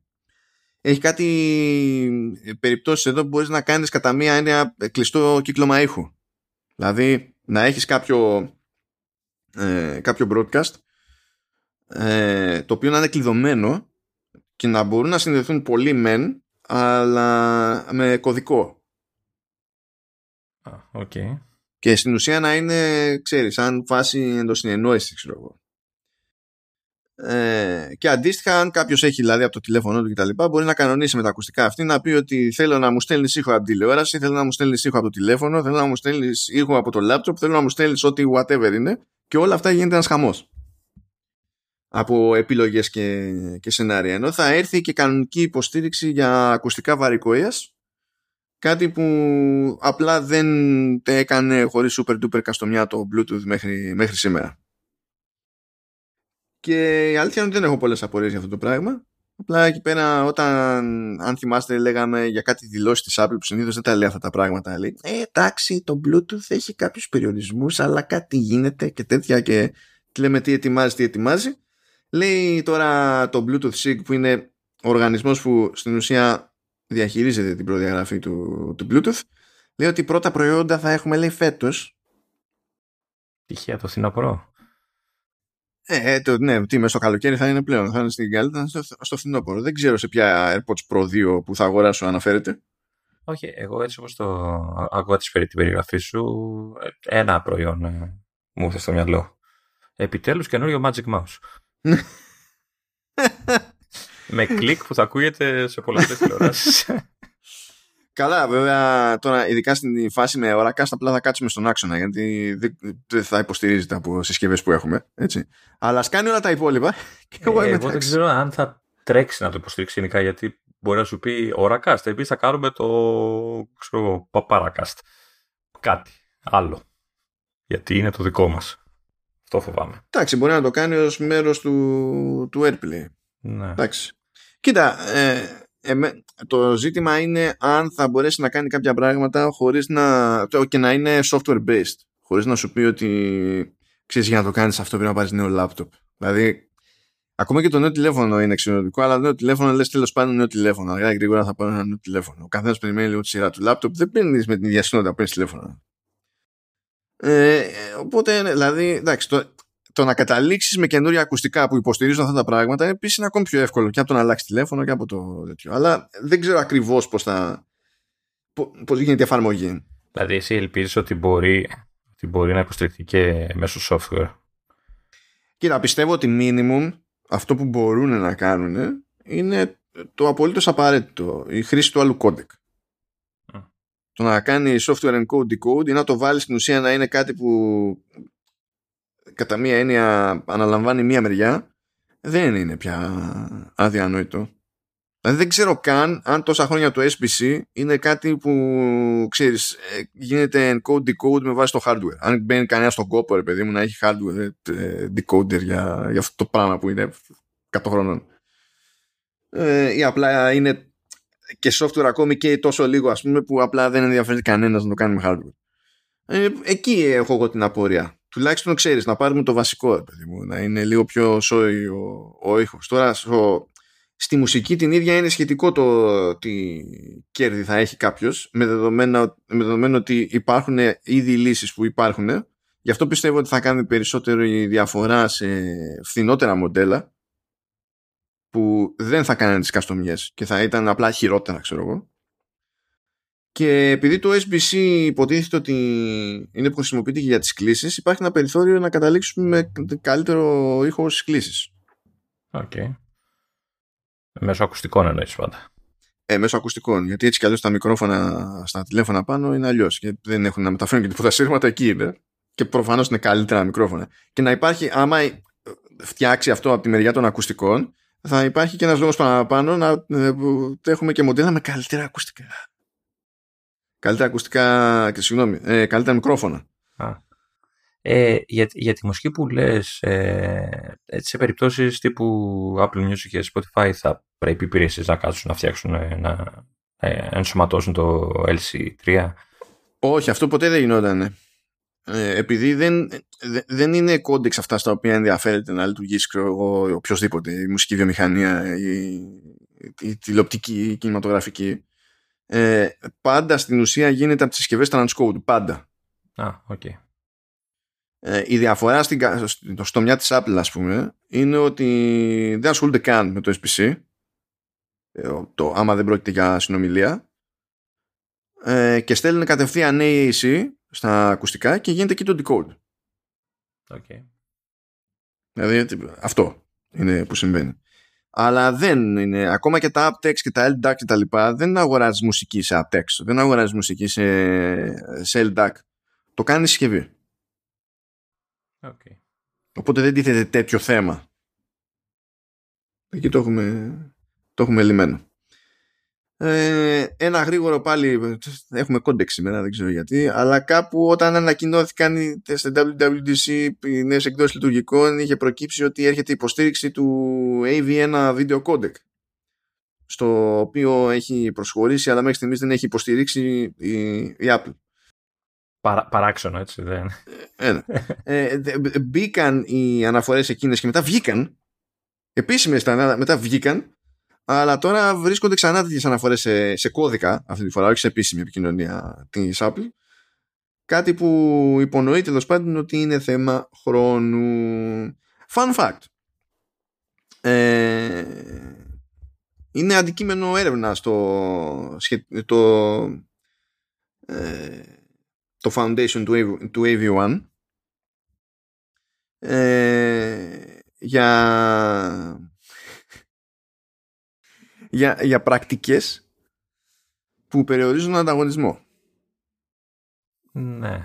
Το οποίο είναι αστείο από ποια Το συγκεκριμένο codec υπάρχει επειδή οι εταιρείες μέχρι τώρα πληρώνανε royalties για τα codecs που ξέρουμε. Το H264 ή αλλιώς AVC, το H265, το HEVC ε, και το AV1 βγήκε με τη λογική ότι δεν έχει να πληρώνεις royalties.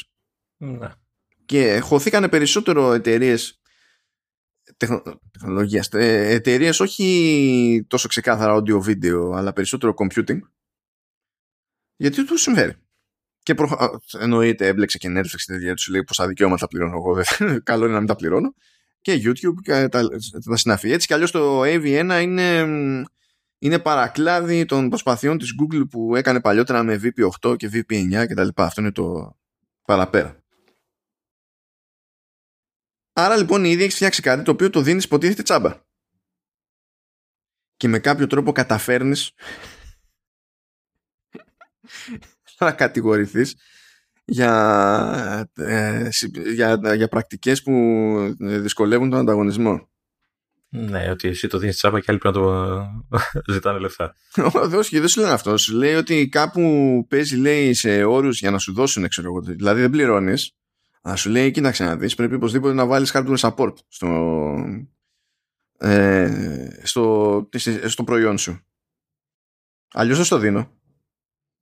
ναι, αυτό σημαίνει ότι άρα έχει κόστος. Διότι ε, αν εγώ θέλω να το κάνω με software, εσύ μου λες όχι. Άρα και αυτό μόνο σε καινούργια προϊόντα να υποθέσω. Είναι τώρα αυτή τη, ειδικά τηλεοράσει του 22 ας πούμε έχουν βάλει σοριδών πλέον. Αλλά είναι, είναι κάτι τέτοια περίεργα. Τέλος πάντων, τώρα, ναι. OK. Okay. καλά ήταν η φάση, ωραία η φάση με τα codecs, αλλά μετά έχουμε έτσι, σχολιασμό των πρώτων εντυπώσεων που βγήκαν από τα reviews εκεί του MacBook Air. Άρα πρέπει να κάνουμε leap στον αέρα Προσπαθείς να αντιγράψεις στα ηχητικά. Δεν το έχεις τρέφει. Προσπαθώ, όχι στα ηχητικά, στο... στα, στα dad jokes εκεί, εκεί προσπαθώ. Ε, πού και πού πετυχαίνω πλέον. Είσαι χαμένος από χέρι όμως, έτσι δηλαδή.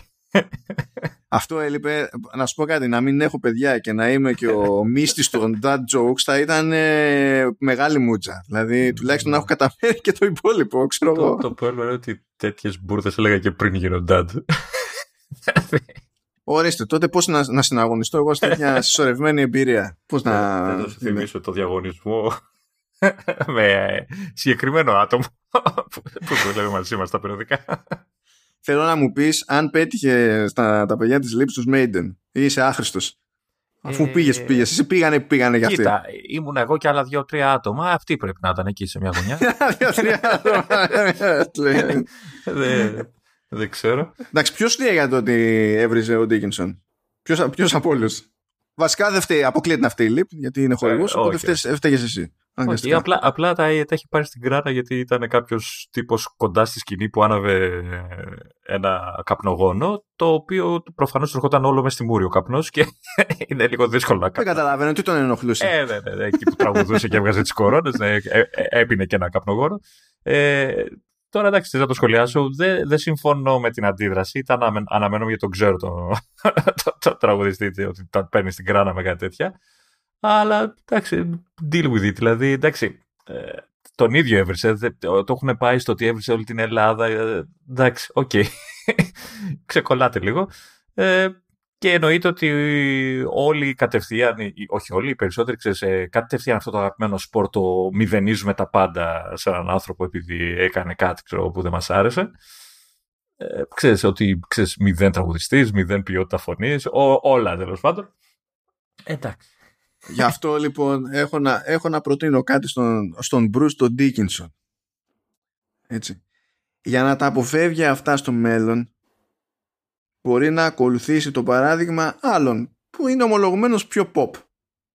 Έτσι, αλλά θέμα χρόνου είναι αυτές οι τροφές. Μπορεί να ακολουθήσει το παράδειγμα άλλων και να φροντίσει να κάνει συναυλίες στο Metaverse. Κάνοντας συναυλίες στο Metaverse θα εκτιμήσει, θα εκτιμήσει και όλα αυτά που έχει να δώσει στο άθλημα η Lipos Creative Studio που κάθεται και χτυπιέται διότι προχωράει η φάση με το, με το Metaverse και βασικά όπως και αν προχωράει η φάση με το Metaverse σε web technology θα βασιστεί, σε 3D engines θα βασιστεί, σε τέτοια πράγματα θα βασιστεί και πάει λέγοντας. Και γι' αυτό ασχολούνται οι άνθρωποι και με augmented reality και με mixed reality και με virtual reality και τα πάντα όλα.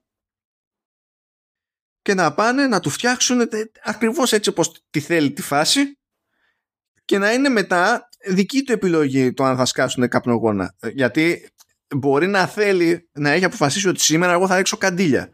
Να έχει μια επιλογή στο UI να, να του πετάνε ε, καπνογόνα να μπαίνει στο mood στο, στη συναυλία που θα κάνει στο Metaverse και μετά να ρίχνει τα καντήλια.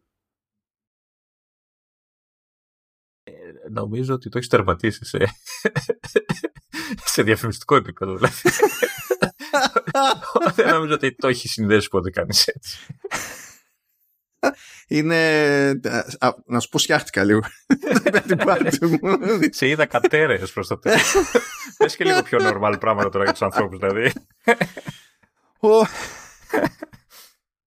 Ε, ο, τι πιο normal να πω. Πήγαν εκεί πέρα, πήγαν ομαδικό σε, στους Maiden. Εσάς η δική σας εταιρεία που σας πηγαίνει; Ε, Εμάς, η Ε, εταιρεία; ε, όχι.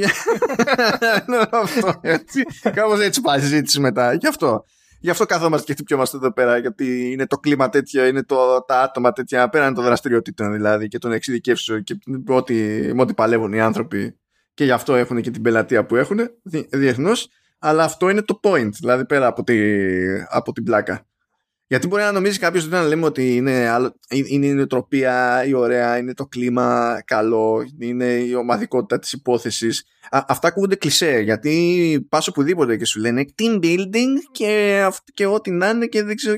Και όχι, εδώ είναι το νέρντικο, το, η η νέρντικη παραλλαγή είναι σωστή, ρε παιδί μου, έτσι, έτσι όπως πρέπει το, το πράγμα, το, το, το εννοούμε, το εννοούμε. Και όταν λέμε ότι μας είχε κάτσει μια φορά στη ζωή μας εκεί πέρα στο Game Pro και από τότε ακόμα κλεγόμαστε, θα σε ξανακάτσει, δεν το λέμε κάθε υπερβολή, το λέμε γιατί έχει πονέσει το πράγμα. Και αυτό όχι συνολικά, έτσι. Ένα δωμάτιο ήταν. που το Ένα, κατάφερε. ναι, ναι, αυτό, όχι. Άμα έβγαινες από εκεί και ερχόσουν πιο κοντά στο ατέλεια, ήταν για πυρηνικά. ναι, εντάξει, το ξέρω. αλλά τε- τε- ή άμα πας πιο πάνω, καλά, ναι, εντάξει, μη σχολιάσουμε και άστο. Μην βγάλουμε άλλα. άλλα τέτοια. αλλά ναι, anyway, ε, anyway, anyway, ναι. Το πετύχαμε έστω σε ένα δωμάτιο. Και ακόμη μας πονάει που δεν, δεν έχει ξαναβγεί. Αλλά ναι, anyway. Λοιπόν, να πούμε ότι σε αυτό το κλίμα περιμένουν να υποδεχθούν έναν ακόμη front-end developer. Αυτό χρειάζεται έτσι μια κάποια εμπειρία, αυτό το πόστο, η αλήθεια είναι.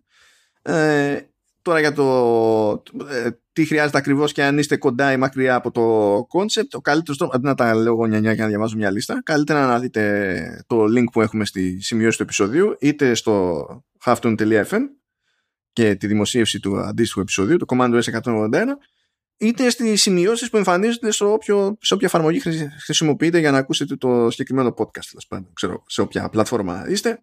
Αν δεν είστε και έχετε κατεβάσει το αρχείο δεν μπορώ να βοηθήσω δεν μπορώ να κάνω κάτι γι' αυτό πρέπει να κάνετε μια κίνηση παραπάνω. Γι' αυτό έχουμε το site έχω δηλαδή ε, πόσες άλλες λύσεις δεν ξέρω. Ε, ε, για να δείτε ακριβώς ποιες είναι οι βασικές απαιτήσεις αλλά και τι είναι το βασικό που έχει να σας προσφέρει ε, εκ πρώτης η λήψη σε αυτή την περίπτωση και να μαγειρέψετε το όχι δεν εννοώ απάτη ε, μην είστε τέτοιοι να μαγειρέψετε. Ξέρετε ανάλογα με, το, με την εταιρεία το πόστο και τις συνθήκες το φέρνουμε λίγο το, το βιογραφικό ώστε να είναι εστιασμένο στο αντικείμενο και την περίπτωση δηλαδή Ok, okay, αν έχετε κάνει part-time σε pub δεν χρειάζεται στο βιογραφικό που θα πάει προς τη Leap αν θέλετε να ε, ξαναπάτε σε pub, τότε χρειάζεται στο βιογραφικό που θα στείλετε στην pub. Έτσι πάνε αυτά τα πράγματα. Λέμε τώρα έτσι. Anyway. Ε, και να στείλετε το βιογραφικό σας και να βάλετε μπροστά για τη, για τη νέα σεζόν. Να κάνετε τα κουμάντα σας. Και ξέρω εγώ τώρα μετά θα πρέπει να ξανα... Δεν ξέρω πότε θα, ξανα... θα σας ξανατύχει έτσι και κάνετε το κόνε με τη λίπ να χωθείτε σε συναυλία τύπου Maiden γιατί δεν γίνεται κάθε μέρα. Εντάξει. Αλλά... Αχ, τι ωραία που ήταν.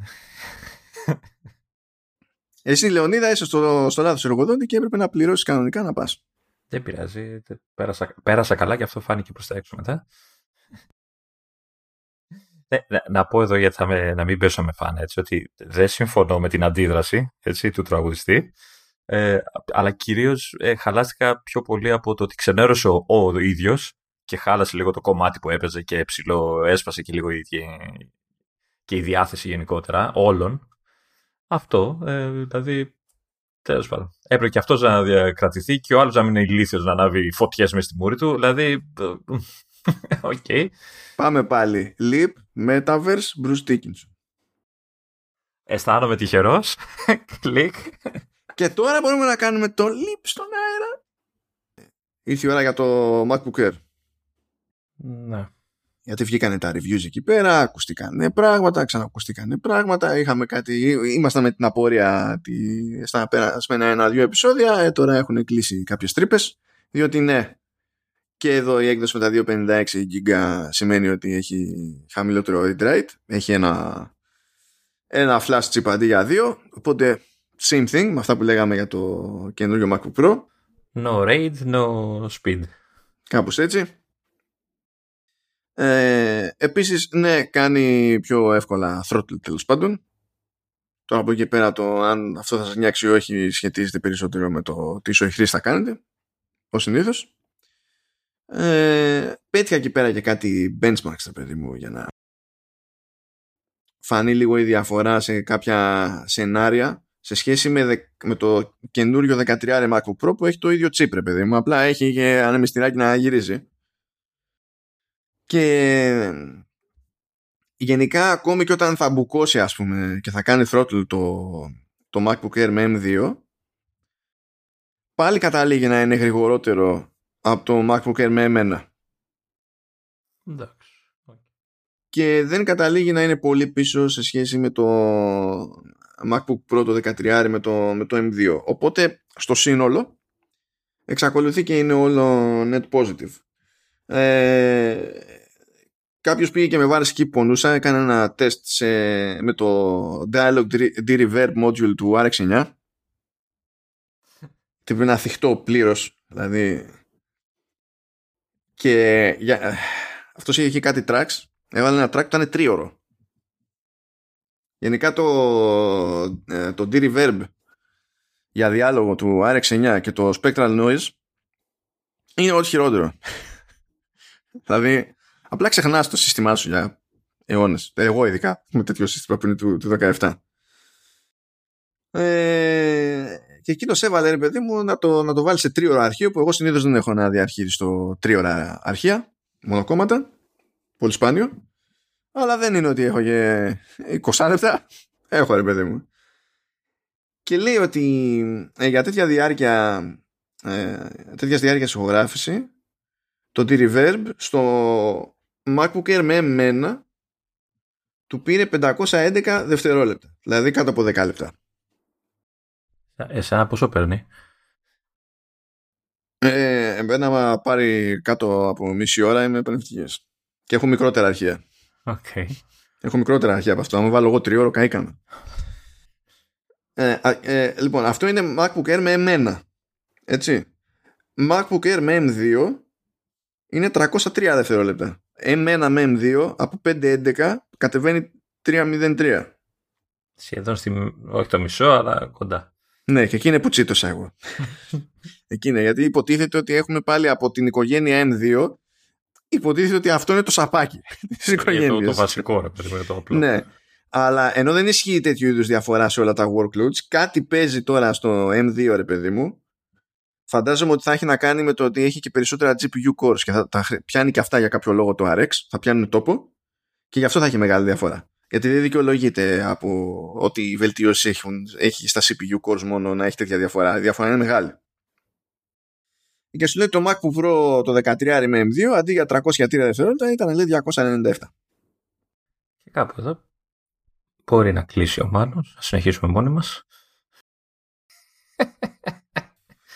δεν είναι αστείο. Τρώω ώρες περιμένοντας το, το MacBook Pro μου να καθαριστώ. Τρώω ώρες. Τρώω ώρες.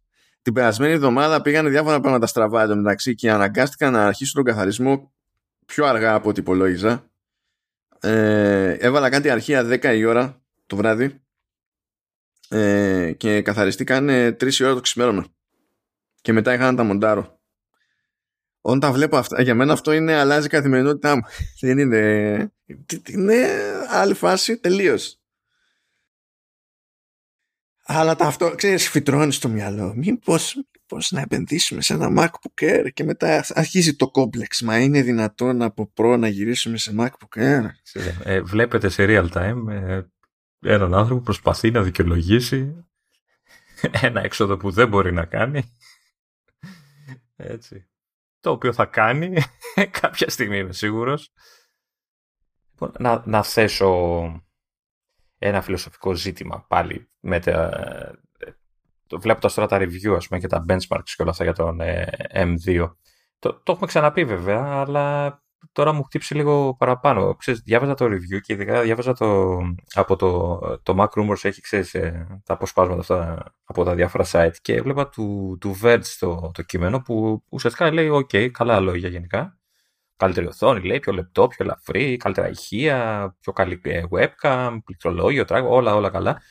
Και λέει μια δεύτερη παραγραφό που λέει ότι όλα αυτά τα καλά τέλος πάντων έρχονται με ένα κόστος στην κυριολεξία γιατί είναι όντως πιο ακριβό το μηχάνημα και το δέχομαι ως κριτική, εντάξει.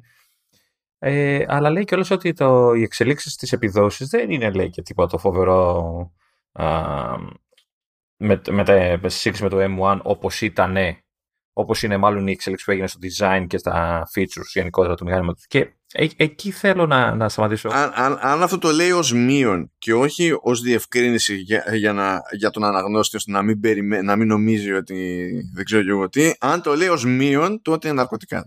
Κοίτα, ξεκινάει η παράγραφος με but. Δηλαδή έχει πει όλα αυτά τα ότι έχει τα καλά και λέει but the success come at a cost.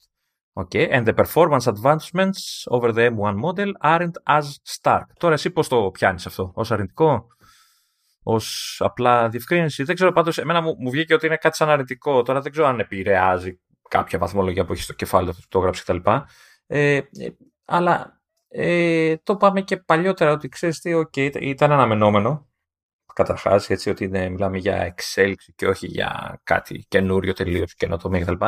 Αλλά πέρα από αυτό, δηλαδή, δημιουργεί μια αρνητική εντύπωση ότι, είναι, ότι δεν είναι τόσο φοβερό και τα λοιπά σαν τσιπάκι, αλλά τα ίδια τα γραφήματα που έχεις βάλει σε άλλο άρθρο και τα οποία δεν βρίσκω τώρα, τι ωραία, ε, δείχνουν ρε παιδί μου τη διαφορά που έχει το μηχάνημα με τα αντίστοιχα Intel και λες εντάξει είναι, δεν έχει την φοβερή ταχύτητα που, τη διαφορά ταχύτητας που είχε το M1 με τον προκατοχό του αλλά ε, είναι μέρα με τη νύχτα με τα μηχανήματα που έχει ο περισσότερος κόσμος γιατί γυρνάω σε αυτό που είπες λίγο πιο πριν δεν νομίζω ότι υπάρχει πολλοί κόσμος που κάθε χρόνο αλλάζει το λάπτοπ του και ότι κάθε χρόνο περιμένει το επόμενο λάπτοπ που θα είναι ξέρεις ξέρω εγώ τι θα, θα διαγράψει το δικό του τελείως συνάχρηστο δικός σου. Και μάλλον είναι ακόμα λιγότερος κόσμος ως ανύπαρκτος εκείνος που μπορεί να ελπίζει σε τέτοιου είδους επιδόσεις χωρίς ε, χωρίς ανεμιστήρα. Ναι, που, που είναι και που τις πετυχαίνει, έτσι, δηλαδή, ε, okay, ε, και, και λες απ' την άλλη λες, δημιουργεί όμως μια αρνητική προδιάθεση, ρε παιδί μου, δηλαδή δεν ξέρω τι περιμένα ότι θα βγει ο M2 και θα ξέρεις, εξαφανιστεί ο M1, ότι δεν θα είναι πια το καλύτερο τσιπάκι που βγήκε πέρυσι, ξέρω, κτλ. Δεν καταλαβαίνω. Δεν ξέρω, εγώ δεν καταλαβαίνω αυτή τη στάση. Με αυτή τη λογική έπρεπε κάθε φορά να κράζουν την Intel. Όλα τις 20 δηλαδή χρόνια κάθε χρόνο έπρεπε να κράζουν την Intel. Αλλά δεν είναι λογικό αυτό. Δηλαδή... Πού είναι τα... δηλαδή ήθελα να δω τώρα τα γραφήματα και δεν τα βρίσκω. Πού στο καλό τα βέλα. Όπως τα έλεγε και σε μένα ο Λεωνίδας σε μια ανάλογη περίπτωση, δηλαδή το χάλασες. τώρα τα βρήκες, τώρα. τώρα. ναι, και αυτό, και αυτό. Τώρα. Ναι. Ε, έχει αποφασίσει ότι δεν θα φορτώνει εικόνες στο το site, εντάξει. Δεν θα το πει, δεν θα το... Α, κάτι. Α, να, ε, τα εμφάνισε. Ρε εσύ, μιλάμε τώρα ε, single core, το M2, το Air, πάντα μιλάμε το Air, έτσι, που είναι το υποτίθεται casual μηχάνημα κτλ. Ε, θα μου πεις είναι benchmark, ok, αλλά είναι ένδειξη. 1915 και το MacBook Air του 18 με i5 βέβαια, 648. Εντάξει, για διαφορά. Ε, είναι πάνω από τρεις φορές πιο γρήγορο. Ναι, εσύ, αλλά επειδή ο M2 δεν είναι πάνω από τρεις φορές πιο γρήγορος από τον εμένα, είναι αποτυχία, το καταλαβαίνεις. Να, να μην Έτσι δεν πάει. Ναι, να μην, να, να μην σου πω ότι μπήκα στα, στο site του, του Geekbench και είδα, ξέρεις, γιατί έχουν, ε, πώς το λένε, ε, ψάχνεις να βρεις, έχουν ξεκρατά ένα αρχείο και ψάχνει να βρει συγκεκριμένα μοντέλα και είδα το δικό μου. Όχι, όχι, μην το κάνω. Δεν κάνει, δεν κάνει. δεν είναι ωραίο. Το οποίο, εντάξει, είναι ένα Mac Mini, είναι εξαπύρινο i7 που το ακούς και λες χορταίνει το στόμα σου να λες i7 εξαπύρινο και είναι, δεν είναι δύο φορές πιο αργό, αλλά είναι κοντά. και λες εντάξει, παρατήστε δηλαδή. Αν, αν δεν σας, δεν ξέρω, δεν, δεν σας κάνει, θα έπρεπε δηλαδή να τον σφίνει τον M1. Αυτό θα γίνει σε μεθεπόμενο ίσως μοντέλο που θα έχουμε πάλι, ξέρω, ε, ίσως και πιο μετά, δεν ξέρω πόσο γρήγορα κινείται. Ναι, δεν είναι, δεν είναι λογικό αυτό, παιδιά. Δεν είναι, δεν είναι λογικό. Απλά δεν είναι λογικό να το προσεγγίζετε έτσι. Άμα, έβγα, άμα έβγαινε και είχε, ξέρω εγώ, 3% βελτίωση στην απόδοση, τότε να λέγαμε εντάξει, τι το έβγαλε το, το ναι, εντάξει, δεν είχε νόημα. Ναι, okay. Αλλά δεν είναι έτσι. Όταν είναι κατά περίπτωση 10 με 20% είσαι εξειδικευμένα. Να τώρα σε αυτή την περίπτωση με το. Αυτό είναι, είναι κουλή περίπτωση, έτσι σε αυτό με το D-Reverb του RX που είναι ε, ξέρω εγώ 40% πιο γρήγορο δεν είναι ο κανόνας, αλλά είναι 40% πιο γρήγορο. Τι να κάνουμε, δηλαδή, ξέρω εγώ. Είχες, δεν είχες πάλι στην κλάψα σου γύρισες; Ε, πώ θα γίνει, ε, μα αυτά γιατί αυτό με πονάει εμένα τώρα. Δεν με πονάει το αν μπορώ να τρέξω ένα παιχνίδι από Steam. Με πονάει το πράγμα που μου τρώει ώρες όλη την εβδομάδα, κάθε εβδομάδα. Τι να κάνω, τώρα εκεί πέρα. Έλα, σώπα, σώπα. Λοιπόν, έχεις πιο ευχάριστα πράγματα να μας πεις. Ε, Εγώ πιο ευχάριστημα να, να σα πω. Ναι. Νομίζω. Ναι. νομίζω ναι, δεν ξέρω τι έχεις να πεις. Λοιπόν, είχα τάξει την προηγούμενη φορά ότι θα πιάσουμε lock screen του iOS 16 για αυτή τη δόση και αυτό ακριβώς θα κάνουμε. Ε, αλλά πριν ασχοληθούμε με το τι, πώς και τα συναφή, θέλω να πω το εξής: ότι για κάτι, για τελείως νέο σύστημα. Ε, ή δέσμη λειτουργιών ή όπως θέλετε πείτε το σε πρώτη public beta ε, είναι κατά βάση έτοιμο. Είναι σαν να μην είναι σε beta. Το εννοείς για το lock ε, ναι, ναι. όλο το... Ναι, Όχι, ε, λέω για το συγκεκριμένο σύστημα. Γιατί είναι, είναι καινούριο σύστημα αυτό. Τε, άλλο, τελείως. Μπορεί να έχει κάποια δομικά στοιχεία που στην ουσία έρχονται ξέρω εγώ, από Apple Watch και τέτοια πράγματα, ρε παιδί μου. Αλλά είναι, είναι καινούριο σύστημα και περιμένεις να πηγαίνουν διάφορα στραβά. Ε, να θυμίσουμε ότι έχουμε ζήσει σε αυτή την εποχή με το iOS 13 αν θυμάμαι καλά το να βγει η τελική εκδίωση του iOS 13 και να έχουμε θέμα με το να στείλουμε mail. Εδώ έχουν πιάσει το lock screen, έχουν αλλάξει τα φώτα και... Ε, Κοίτα, ε, ε, να σου πω κάτι τώρα όμως. Ε, φαντάζεσαι να μην ήταν έτοιμο. Δεν θα μπορούσες να μπεις στο κινητό σου. ναι, θα ήταν πραγματικό lock screen. Ήταν, ναι. δηλαδή δεν, δεν νομίζω ότι τους έπαιρνε να κάνουν τουλάχιστον σε βασικό επίπεδο μπουρδα. Έτσι. Ε, δεν θα μπορούσαν όμως, ξέρεις, ε, πώς να σου πω, να, να φτιάξει ένα wallpaper τσαχπίνικο και να κρασάρει, να κάνει. Μπορεί, ε, θα σου φαίνονται σαν περίεργα αυτά για μπέτα, ρε παιδί μου, Ε, αλλά εσύ- λειτουργεί κανονικά. Είναι κάνει το κομμάτι. του. Ε, εσύ τι τσαχπίνικο wallpaper να φτιάξεις κινούμενο μαύρο; Ναι, εντάξει, μα κινούμενο μαύρο θα ήταν πολύ καλό. πιστεύω. λοιπόν, εμ, το, δηλαδή το πιο, ε, το ένα πράγμα λίγο σαν μπαγκιά που μπορείς να πεις ότι με επηρεάζει, δηλαδή με ενοχλεί κάπως σε αυτό το στάδιο, είναι ότι όταν κάνεις wake την οθόνη, ε, είναι, ε, ε, βιάζεται να σβήσει σε σχέση με iOS 15.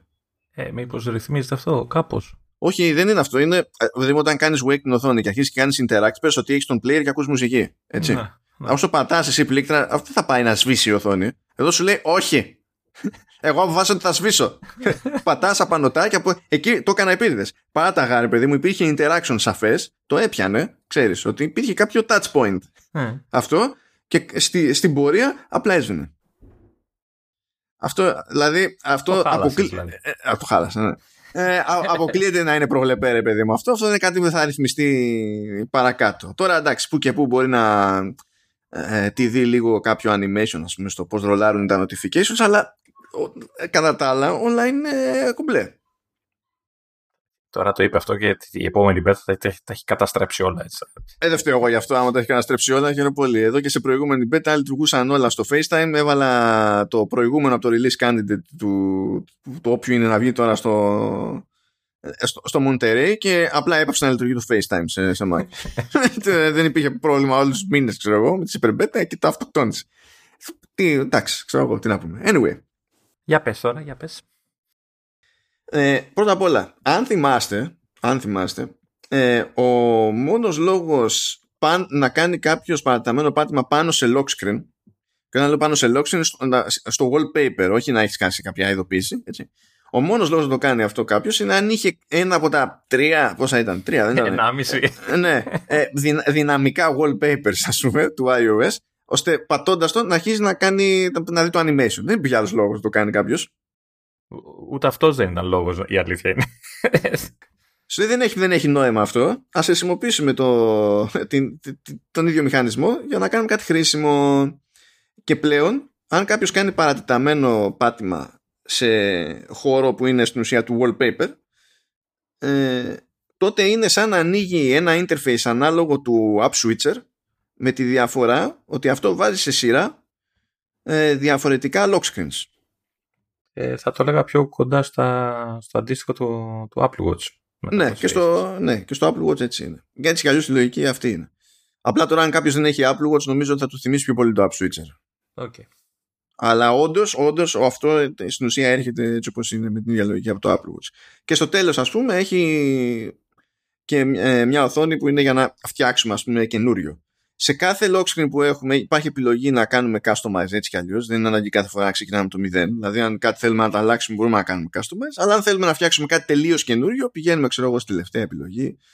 Και ούτε εκεί δεν χρειάζεται, γιατί όπου και αν είμαστε στο, σε αυτό το interface που βγάζει, κάτω δεξιά στην οθόνη κρατάει, έχει ένα συν, που στην ουσία είναι πάλι για, για δημιουργία.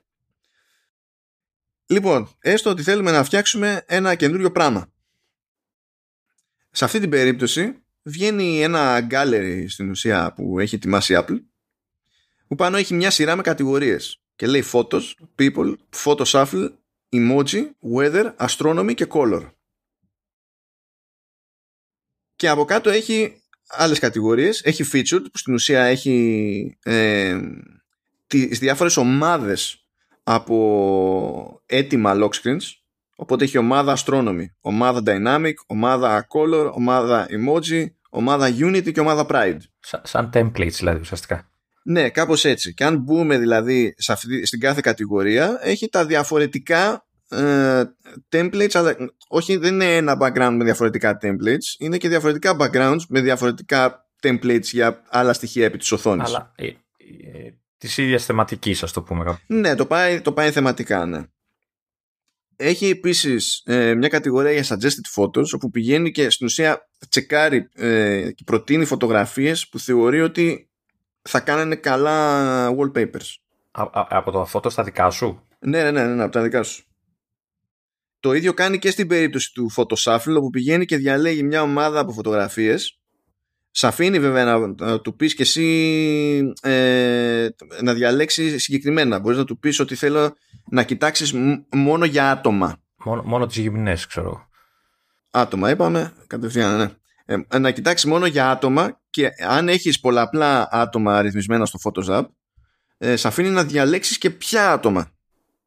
Ναι. Ε, μπορείς επίσης να, προστε... να διαλέξεις κατηγορία ε, με βάση τις θεματικές που έχει αναγνωρίσει η εφαρμογή Photos. Δηλαδή αν έχεις πράγματα στη φύση, ξέρω, αν έχεις κάποια άλλα... Είναι κάποια κατηγοροποίηση που την κάνει αυτόματα το, το Photos.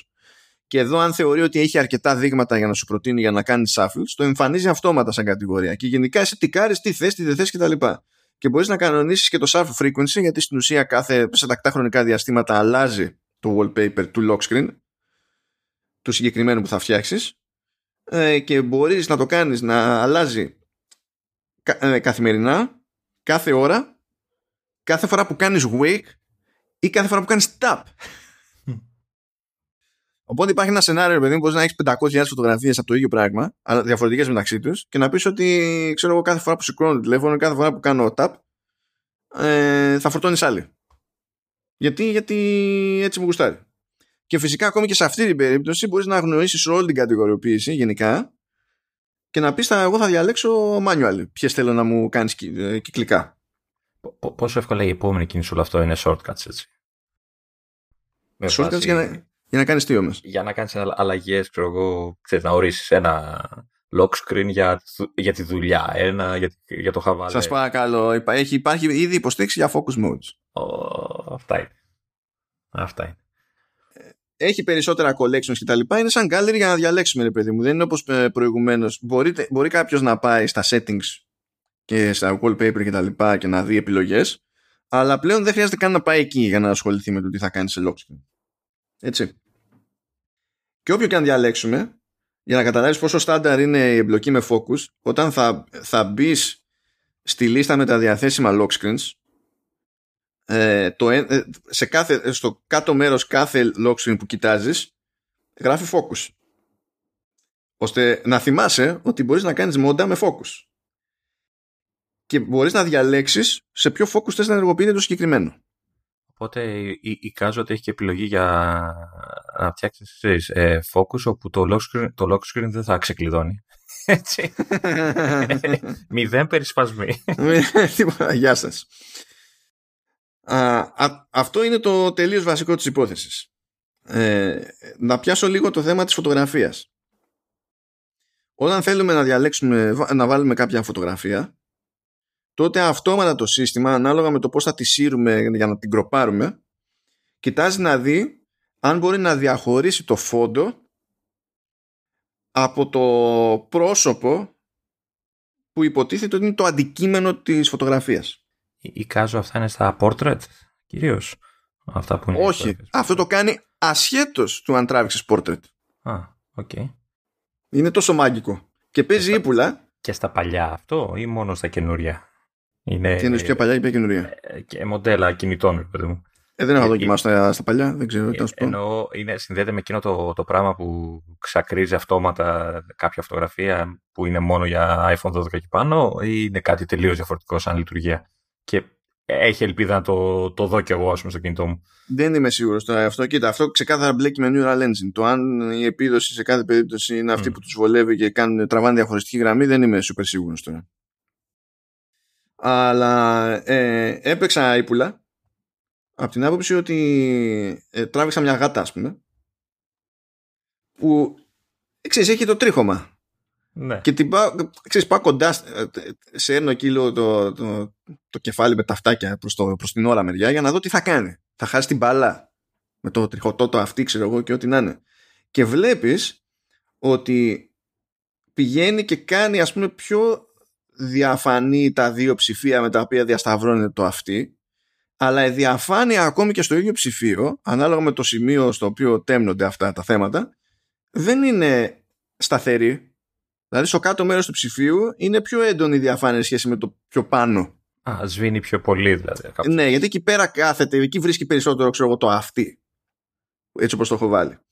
Τώρα, ε, αυτά τα κάνει, κάνει αυτές τις τσαχπινιές στον αυτόματο, δηλαδή απλά σωσέρνετε και βλέπετε επιτόπου το αν είναι να κάνετε οτιδήποτε και αν βέβαια τραβήξετε το θέμα πολύ πάνω στο ρολόι τόσο που αν, όσο και να παίξει με τις διαφάνειες ε, θα είναι δύσκολο να διαβαστεί η ώρα τότε κόβει τη, την όλη φάση με τη διαφάνεια κόβει και το διαχωρισμό φόντου και προσκυνείου και το αντιμετωπίζει όπως θα αντιμετώπιζε, όπως αντιμετώπιζε τόσα χρόνια οποιαδήποτε φωτογραφία οπότε ό,τι και αν είναι το θέμα το βάζει πίσω από την ώρα. Mm. Όλα αυτό είναι στον αυτόματο. Δηλαδή εκεί που έχετε να κροπάρετε και σέρνετε τη φωτογραφία πέρα εδώ θα, βλέπετε δυναμικά το τι παίζει ρε παιδί μου στη, στην όλη υπόθεση. Και λειτουργεί πάρα πολύ καλά μέχρι στιγμής. Δηλαδή το, τα κοψίματα που κάνει είναι όντως πολύ καλά. Δεν έχω παράπονο, εντυπωσιάστηκα δηλαδή προς αυτό. Θα, θα, πώς θα ευχαριστήσει πάρα πολύ οι γιαγιάδες και παππούδες που μισούν που κόβει η ώρα τα, τα εγγόνια τους. που ε, τα δεν είναι παράξενο. Ναι. Ε, ένα πραγματάκι. Όσοι έχουν τα πράγματα, αν παίξουμε έτσι, όπου υπάρχει overlap ε, μεταξύ θέματος φωτογραφίας και του ρολογιού, δεν υπάρχει δυνατότητα ε, να μπουν widgets. Δεν είναι ότι θα σου πει δεν γουστάρω, θα σαβήσει να βάλεις, αλλά με το που θα βάλεις θα κοπεί το overlap. Θα πάει πίσω το θέμα από το ρολόι. Ναι, κατάλαβα. Γιατί μετά παραγίνεται χαμός με την ορατότητα των, των πραγμάτων. Αυτό που ε, δεν δημιουργεί πρόβλημα με το overlap είναι ε, ε, μια πολύ συγκεκριμένη θέση widget. Και κάπως έτσι τώρα θα κάνουμε για ε, το πέρασμα στο, στα widgets. Ή όχι, wait. Πρώτα να κάνουμε ένα πιο γρήγορο πέρασμα στο ζήτημα της ώρας. Γιατί στην ώρα υπάρχει και εκεί περιθώριο τροποποίησης. Έχει, ε, έχει 8 διαφορετικές γραμματοσυρές στην ουσία. Τουλάχιστον για, τα, για τους αραβικούς αριθμούς. Γιατί έχει και ανάλογες επιλογές. Έχει ε, ναι, 8 βλέπω εδώ, 8 βλέπω και εδώ. Και σε άλλα συστήματα αριθμών. Το αραβοινδικό και το Devanagari που... okay. Άρα ξεχνάω το custom font ε, που έχω περάσει. Δεν μπορώ να βάλω την άνε. Αυτή τη στιγμή έτσι φαίνεται καλό θα ήταν ε, να σε αφήνει να κουμπώνεις. Αλλά τέλος πάντων, τώρα τα έχουν σχεδιάσει κάπως. Φαντάζομαι ότι συνδέεται με το πώς λειτουργεί όλο αυτόματα με το overlap που λέγαμε πριν. Ναι. Και ότι αυτά μπορούν να κάπως τουλάχιστον να τα υπολογίζουν. Αλλά μπορούμε να πάμε και να. Δηλαδή, διαλέγουμε γραμματοσυρά από αυτές τις διαθέσιμες και μπορούμε να τη βάλουμε σε ό,τι χρώμα μας γουστάρει. Εντάξει, μαύρο στο μαύρο. Έχει κάποια presets από πίσω, από κάτω, αλλά έχει και color picker κανονικά που έχει όλο το spectrum ή έχει ακόμα και sliders αν θέλετε να πάτε με, με, με hex code κτλ. να πετύχετε ακριβώς τη συγκεκριμένη απόχρωση που σας τη βάρεσε. Ε, ναι, ή έχει ακόμα και τέτοιο. Και να κάνετε και δειγματοληψία από κάπου στη φωτογραφία αν θέλετε ξέρω εγώ να πάρετε μια, ένα συγκεκριμένο χρώμα τη φωτογραφία και να του πείτε εγώ αυτό θέλω στο, στην ώρα δηλαδή κάνε, ό,τι να είναι κάνετε ως προς αυτό. Δεν υπάρχει ζήτημα περιορισμού. Και είναι κομπλέ. Λοιπόν έτσι όπως είμαστε τώρα πάλι πριν φτάσουμε στα, στα widgets ό,τι φωτογραφία και να βάλουμε ό,τι φόντο και να βάλουμε θα δούμε ότι όσο είμαστε στο customization έχει picker για να πάμε στα photos και να διαλέξουμε άλλη εφόσον αποφασίσουμε ε, ότι μας αρέσει κάτι που έχουμε κάνει στο design αλλά θέλουμε να αλλάξουμε φωτογραφία διαλέγουμε από εκεί κανονικά. Διαλέγουμε αν θα έχει perspective zoom και depth effect Μπορούμε να τα κόψουμε αυτά κατά το δοκούν. Και έχει και κάποια, ας τα πούμε, φίλτρα ε, που πηγαίνει ανάλογα με το είδος του, το βασικό είδος του lock screen που έχεις διαλέξει. Δεν βγάζει πάντα τα ίδια. Δηλαδή, αν βάλεις κάτι μονόχρωμο, σου έχει περισσότερες επιλογές. Αν βάλεις φωτογραφία, έχει λιγότερες επιλογές. Τώρα, εδώ σε αυτό που έχω με τη γάτα μου, έχει το φυσικό του που είναι έτσι όπως το τράβηξα. Έχει black and white, το οποίο είναι αναπάντηχα καλό. Ε, όχι λόγω της φωτογραφίας, είναι δύσκολη υπόθεση στο καλό ασπρόμαυρο, γι' αυτό το λέω. Είναι καλό ασπρόμαυρο, σαν φάση. Ε, έχει duotone, color wash και τα, και τα συναφή. Που εμείς μπορούμε να ελέγξουμε ακόμα και εκεί το σε τι χρωματισμό, τι απόχρωση θα παίζει το color wash και τα ό,τι whatever. Βγάζει άλλες επιλογές δηλαδή εδώ μόλις πάμε σε αυτά, εκεί που έχει για το perspective zoom και το depth zoom, βγάζει και style color. Και πηγαίνουμε και το αλλάζουμε εκεί πέρα. Τα φώτα εδώ έχει πιο λίγες επιλογές. Τώρα θα το καταλάβετε βλέποντάς το αυτό αναγκαστικά, δεν βγάζει νόημα να είναι και τελείως ξεκάφωτα όλα αυτά που σου δίνει να κάνεις εκεί πέρα. Γι' αυτό έχει και άλλες επιλογές ανά είδος lock screen. Και φυσικά κάνουμε pin στο crop και δεν συμμαζεύεται και τα πάντα όλα. Αυτό σαν interface θα θυμίζει σε κάποιον που έχει iPhone 13 τον τρόπο με τον οποίο μπαίνουν τα λεγόμενα photo styles. Ε, αν το δούμε τελείως μηχανικά για το πώς περνάμε από το ένα στο άλλο, σέρνουμε είναι σαν να αλλάζουμε ε, home screen και να πηγαίνουμε από το ένα στο άλλο ας πούμε. Αλλά στην ουσία είναι το interface που έχει για τα, για τα photo styles. Και ας πούμε ότι τελειώσαμε από εδώ. Πριν, πριν πας, βλέπω τη φωτογραφία τώρα με τη γάτα, αυτό που έχεις βάλει στο note είναι ήδη το wallpaper που αναφέρεσαι, έτσι είναι το, αυτό που έχεις τραβήξει εσύ. Δεν είναι κάποιο έτοιμο. Ε, παρατηρώ ότι αυτό που πες για το ρολόι, το κόψιμο που κάνει, ουσιαστικά δεν το περνάει από μπροστά το θέμα, έτσι. Δεν κάνει σωστό, στο πούμε ορθόδοξο ξε, ξάκρισμα και περνάει το θέμα μπροστά από το ρολόι. Απλά σβήνει το ρολόι στο σημείο που ε, πέφτει το αυτή, ας πούμε, που είπες. Ναι, ε, κάπως έτσι. Αν, ναι. αν το παρατηρήσεις, το ρολόι παραμένει μπροστά από το θέμα. Δεν είναι όπως κάνεις το portrait που το πίσω μέρος ξεστολώνει και μπορεί να παίξει με τον μπροστά και να ναι, κάνει σωστά. το εφέ. Σωστά. Απλά παίζει τώρα και σε ποιο νούμερο είναι εκεί. Γιατί καμιά φορά αν είναι στο όριο, πάλι το ίδιο συμβαίνει που, που λες, ρε παιδί μου. Απλά έτσι όπως είναι σκιασμένο, θα σου δημιουργεί άλλη εντύπωση για το ξέρεις τι είναι μπρος, τι είναι πίσω και τα, και τα λοιπά. Τώρα για τα widgets. Οι θέσεις είναι συγκεκριμένες. Υπάρχει μία θέση πάνω από την ώρα που στην ουσία είναι μια γραμμή που κανονικά λέει ότι είναι τα άδεια του μήνα, ξέρω εγώ και τα λοιπά. Και έχει το περιθώριο να βάλουμε και ένα widget το, και η πληροφορία εκεί είναι λεκτική. Δεν, μπαίνει, δεν είναι ότι μπαίνει κονίδιο. Και έχει και ένα group κάτω από την ώρα που χωράει έως και τέσσερα widgets. Και λέω έως και τέσσερα διότι υπάρχουν εκείνα που στην ουσία είναι, ας το πούμε, περίπου τετράγωνα και έχουν μια διάσταση π.χ. Και υπάρχουν και εκείνα που είναι σαν δύο τέτοια το καθένα μαζί. Οπότε να βάλουμε δύο μεγάλα, μέχρι εκεί πάει. Ή Βάζουμε τέσσερα μικρά, ή βάζουμε ένα μεγάλο και βάζουμε ε, δύο μικρά. Κάπως έτσι πηγαίνει. Να. Και τώρα εντάξει, προφανώς υπάρχουν μόνο επιλογές από τα της Apple. Έτσι, δηλαδή έχει batteries, calendar, clock, fitness, home reminders, stocks και weather. Κάζω όμως ότι όταν βγει κανονικά ε, το, το iOS το 16 θα νομίζω υπάρχει API για να... Υπάρχει API, ναι, ναι, ναι, υπάρχει API. Υπάρχει API. Ε, και αυτό που είδα εδώ μεταξύ είναι ότι οι ενδείξεις που έχουν να κάνουν με μη γενικές πληροφορίες ακόμα και αν πρόκειται για το σε τι στάδιο είναι το, το move ring στο, στην εφαρμογή fitness. Μέχρι, δηλαδή εσύ μπορείς να κάνεις wake το τηλέφωνο αλλά μέχρι να ξεκλειδώσεις το τηλέφωνο με Face ID να καταλάβει ότι είσαι εσύ μπροστά ας πούμε δεν σου δείχνει ούτε αυτό ποια είναι η πρόοδό σου στο, στο δακτύλιο. Το θεωρεί ακόμα και αυτό private. Και μόλις ξεκλειδώσει τότε παπ, βλέπ, ε, γεμίζει το δακτύλιο μέχρι εκεί που είναι και στο δείχνει. Αντίστοιχα και για ραντεβού, ιστορίες και τα λοιπά δεν τα πετάει. Δηλαδή αν κάποιος το πιάσει το τηλέφωνο και το σηκώσει δεν θα δει το περιεχόμενο τέτοιου είδους widget, δεν θα δει την πληροφορία. Εσύ όμως θα σε σκανάρει το Face ID θα τη δεις την πληροφορία. Ε, εδώ τώρα υπάρχει θέμα με το Touch ID όμως. Γιατί το Touch ID μόλις το ξεκλειδώνεις φεύγει το lock screen. ε, Κατευθείαν δεν κάνεις κίνηση για να συνήθως τουλάχιστον. Δηλαδή, ακουμπάς το δάχτυλο και κλειδώνει κατευθείαν το κινητό. Οπότε δεν θα προλαβαίνεις να βλέπεις την πληροφορία ε, στο lock screen ουσιαστικά. Ή δεν ξέρω αν έχουν ε, αλλάξει κάτι σε αυτό. Ε, δεν μπορώ να το τεστάρω αυτό. Εσύ θα μπορούσες να το τεστάρεις αυτό. Mm. Αυτό που ξέρω στην περίπτωση του Touch ID είναι ότι μπορείς να ακουμπήσεις τον αισθητήρα χωρίς να πιέσεις και να το ρυθμίσεις το τηλέφωνο ώστε αυτό να μην σημαίνει ότι πηγαίνεις στο home screen κατευθείαν. Ναι, το, το, το αλλάζουμε για να γλιτώνουμε κλικ τώρα. Τι λες εσύ.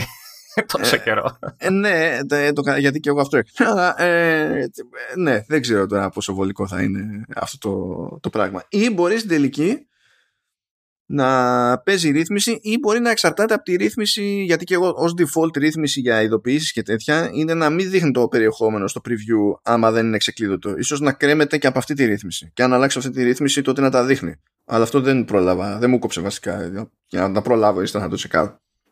Η, η επόμενη ερώτηση που έχω, αλλά δεν ξέρω αν θα το, το έχεις βάλει πιο κάτω στον μπλα μπλα σου, είναι με το πόσο refresh κάνουν αυτά τα widgets. Δηλαδή προλαβαίνουν να, να ανανεωθούν η πληροφορία.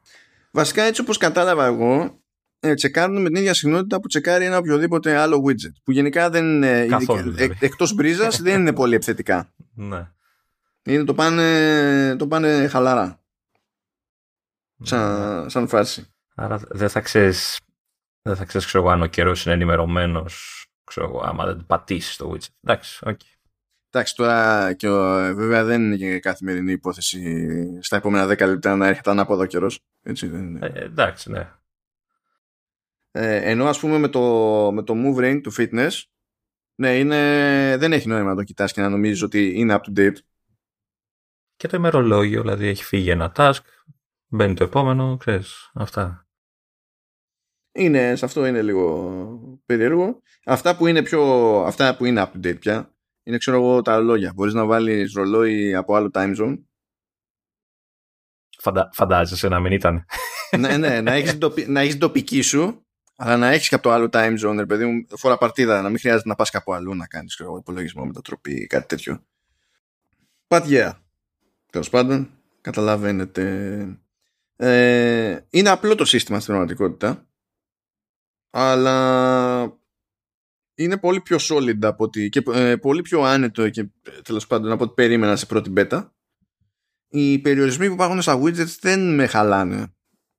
Ε, από την άποψη ότι θα πει κάποιος γιατί δεν μπορώ να βάλω widget οπουδήποτε. Ναι. Αλλά κάπως έτσι φτάνουν στο επόμενο που είναι τα notifications.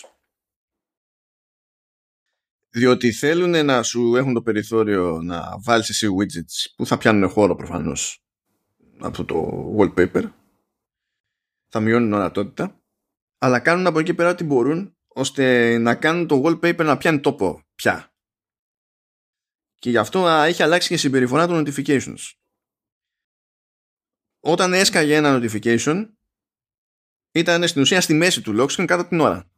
Ναι. το καινούριο που έσκαγε. Να, ναι. και καθώς ερχόντουσαν καινούρια μεγάλωνε η λίστα και πήγαινε προς τα κάτω κάποια στιγμή όταν πάλιοναν κάποια και έρχονταν καινούρια ομαδοποιούνταν τα προηγούμενα αλλά γενικά όλη, όλο το listing ξεκινούσε κάτω από το ρολόι και πήγαινε γιούχου. Δεν, ε, ε, με εξαίρεση δηλαδή το ε, τε- τε- τε- πολύ συγκεκριμένα σενάρια ε, είναι να τα έχεις κάνει dismiss όλα σχεδόν δεν έδωσε ποτέ το wallpaper. Τώρα όλα αυτά έρχονται από κάτω. Και όταν λέμε έρχονται από κάτω αυτό που φαίνεται ανα πάσα στιγμή είναι το τελευταίο. Και αν έχουν μαζευτεί πολλά από πίσω, προηγούμενα, πρέπει να κάνουμε swipe προς τα πάνω για να εμφανιστεί όλη η λίστα. Φαίνεται όμως ότι υπάρχουν παραπάνω. Έχουν κάποια ένδειξη ότι... Ναι, έχουν το ίδιο εφέ που έχουν και όταν κάνανε stack η- στο lock screen, ως προς αυτό Α, δεν σαν- έχει αλλάξει. Σαν, σαν καρτέλες, ας το πούμε, η μία πάνω από την άλλη. Ναι, ναι, ναι, ναι, ναι. Αυτό είναι που, που παίζει. Ε, τώρα, όταν θα, εμφ- όσοι και αν έχουν εμφανιστεί, εσύ λες δεν θέλω να ασχοληθώ τώρα με τις ειδοποιήσεις αυτές. Μμμ. Και θέλω να σκοπεί να φύγουν από εδώ, αλλά χωρίς να τα κάνω dismiss. Δηλαδή μετά θέλω να επιστρέψω σε αυτά. Κάνεις swipe προς τα κάτω και πάνε όλα εκτός lock screen. Και αν μετά ξανακάνεις swipe προς τα πάνω, επανέρχονται. Ε, Εκεί υπάρχει ένδειξη για να σου θυμίσει ότι κάτι έχεις αφήσει εκτός. Ε, ναι και όχι. Ωραία. Θα σου πω τι σημαίνει ναι και τι σημαίνει όχι. Όταν είναι φρέσκα τα notifications και δεν τα έχεις ξανατσεκάρει αν κάνεις το swipe προς τα κάτω για να τα κρύψεις σου βγάζει στο κάτω μέρος της οθόνης ένα, ένα λεκτικό και λέει τόσα notifications που είναι αυτά που δεν έχεις τσεκάρει καθόλου δεν έχεις κάνει ούτε expand να τα δεις Οκ. Τα unread, ας το πούμε κάπως έτσι. ναι, κάπως, κάπως έτσι. Αν έχεις κάνει expand, α, όχι να τα διαχειριστείς, αλλά να έχεις κάνει expand για να τα δεις, να δεις τι σου έχει έρθει ρε παιδί μου, τότε θεωρεί πλέον ότι έχεις πάρει την πρώτη κρυάδα, οπότε όταν τα κάνεις, ε, κάνεις swipe προς τα κάτω, στα κρύβει μεν, αλλά δεν σου βγάζει το αριθμητικό. Να. Σκέψου το εξής. Αυτά που είχε λόγο πριν να τα κάνεις stack, αντί να τα έχεις στη λίστα με τα φρέσκα, δεν μετράνε στο αριθμητικό. Με την ίδια λογική που τα έκανε stack και πριν. Σου έλεγε έχει, είναι πιο παλιά αυτά, έχουν πάει εκεί που είναι. Πήρες χαμπάρι. Ενώ τα πιο φρέσκα που θα τα έβγαζες σε λίστα ένα-ένα τα πηγαίνεις στα ας πούμε unread. Πάλι όταν είσαι σε τέτοια λίστα μπορείς ε, να κάνεις pinch. Είναι λίγο περίεργο αυτό το τηλέφωνο. Μπορείς να κάνεις pinch και όλοι πες ότι σου έχουν έρθει πέντε mail. Και είναι το ένα κάτω από το άλλο γιατί είναι τα φρέσκα. Μπορείς να κάνεις pinch σε αυτή τη λίστα και τότε γίνεται stack. Και αν κάνεις κι άλλο pinch ή swipe προς τα κάτω τότε είναι που εξαφανίζονται πάλι όλα. Μάλιστα. Οπότε η λογική πλέον είναι ότι κάθε φορά που θα τσεκάρεις το τηλέφωνο σου, αν έχεις κάτι καινούριο, το πιο φρέσκο θα, φαίνεται, θα φαίνεται κάτω. Και αν θες να δεις, αν σου έχει ξεφύγει, ξέρω εγώ, κάτι άλλο από μέσα στην ημέρα που ναι, μεν κάτι έγινε, κάτι είδες, αλλά δεν ήταν ώρα κτλ. Και, και θες να δεις ότι έχεις αφήσει, κάνεις προς τα πάνω. Και όταν θα κάνεις προς τα πάνω και ε, ε, είναι στακαρισμένες οι, ε, οι ειδοποιήσεις, με το να κάνεις ένα tap στο stack ανοίγει τη λίστα. Ε, ερώτηση. Ε, ισχύει ακόμα η οθόνη που έκανες από πάνω προς τα κάτω από τη μεριά, ξέρεις, αριστερά από το, από το Face ID. Δηλαδή από δεξιά είναι το Control Center, από, ε, center, από αριστερά κατέβαιναν πάλι notification του ουσιαστικά το lock screen. Ισχύει αυτό, το swipe down; Ισχύει, αλλά αυτό υποτίθεται ότι είναι όταν είσαι εκτός. Δηλαδή έχεις πάει σε home screen και θες να ναι, ναι επανέλθει ναι, ναι, αυτό. αυτό. Αυτό υπάρχει. Ναι, ναι, ναι. ναι. ναι εξακολουθεί και ισχύει αυτό. Δεν έχει αλλάξει κάτι. Ε, και με την, το ίδιο σκεπτικό που έρχονται από κάτω, ακριβώς για να σου αφήνουν χώρο από το wallpaper να, να παίρνεις δυνάμεις, ανάλογα με το τι έχεις βάλει στο wallpaper. Εκεί πέρα έχει πάει και ο καινούριο media player. Ο media player, ε, θυμάσαι Λεωνίδα που λέγαμε ότι υπάρχει και ένα ε, API για live notifications που θα, θα, θα, λειτουργήσει αυτό το API σε τρίτους πιο αργά, όχι στο λανσάρισμα του iOS 16, λέει και καλά later this year. Που στην ουσία τι έχουμε να κάνουμε, εκεί πέρα έχουμε να κάνουμε widgets τα οποία είναι interactive. Δεν είναι απλά δείχνω πράγματα και μπορούν να, όχι interactive βασικά ψέματα, μπορούν να ανανεώνονται δυναμικά όταν έρχεται νέα πληροφορία και όχι κάθε όποτε τέλος πάντων γουστάρει να τσεκάρει το σύστημα το, ο καινούριος media player, το, το widget του καινούριου media player σε iOS 16 είναι, βασίζεται σε αυτό το API και ταυτόχρονα είναι και interactive. Κάτι που δεν προσφέρεται στους τρίτους. Στους τρίτους θα προσφέρεται το live update της πληροφορίας, δεν θα προσφέρεται το, το interactivity. Άρα, άρα δεν θα πατιούνται τα αντίστοιχα κουμπάκια που έχει το player ας πούμε, σε άλλες εφαρμογές. Θα σε πηγαίνουν στην εφαρμογή να υποθέσω. Αυτό που δεν ξέρω είναι αν σε αφήνουν να κουμπώσεις πάνω στο native player για τα controls. Που το κάνουν αυτό ήδη κάποιες εφαρμογές. Εκεί δεν θα υπάρχει πρόβλημα. Δηλαδή, μπορεί να σου πω, αν βάλεις και παίζει Spotify, στο lock screen σου εμφανίζει το player του, του συστήματος. Ναι, άρα... Οπότε θα σου πει όχι. Ναι, όχι. Σωστά. Αλλά μιλάμε γιατί εκεί υπάρχει ήδη πρόβληση για media player. Αν είναι για κάτι άλλο, ας πούμε, δηλαδή το concept πηγαίνω και έχω κάτι κουμπάκια για το calendar και φτιάχνω καινούρια events ε, για τι εφαρμογές τρίτων μπορεί να μην υπάρχει, ξέρω εγώ. Γιατί αυτό είναι interactivity πάλι, έτσι. Άσχετα με το αν είναι live τα, τα updates. Το, το πρόβλημα θα είναι αν στο native ημερολόγιο επιτρέπεται. Εκεί θα έχουν γκρίνια.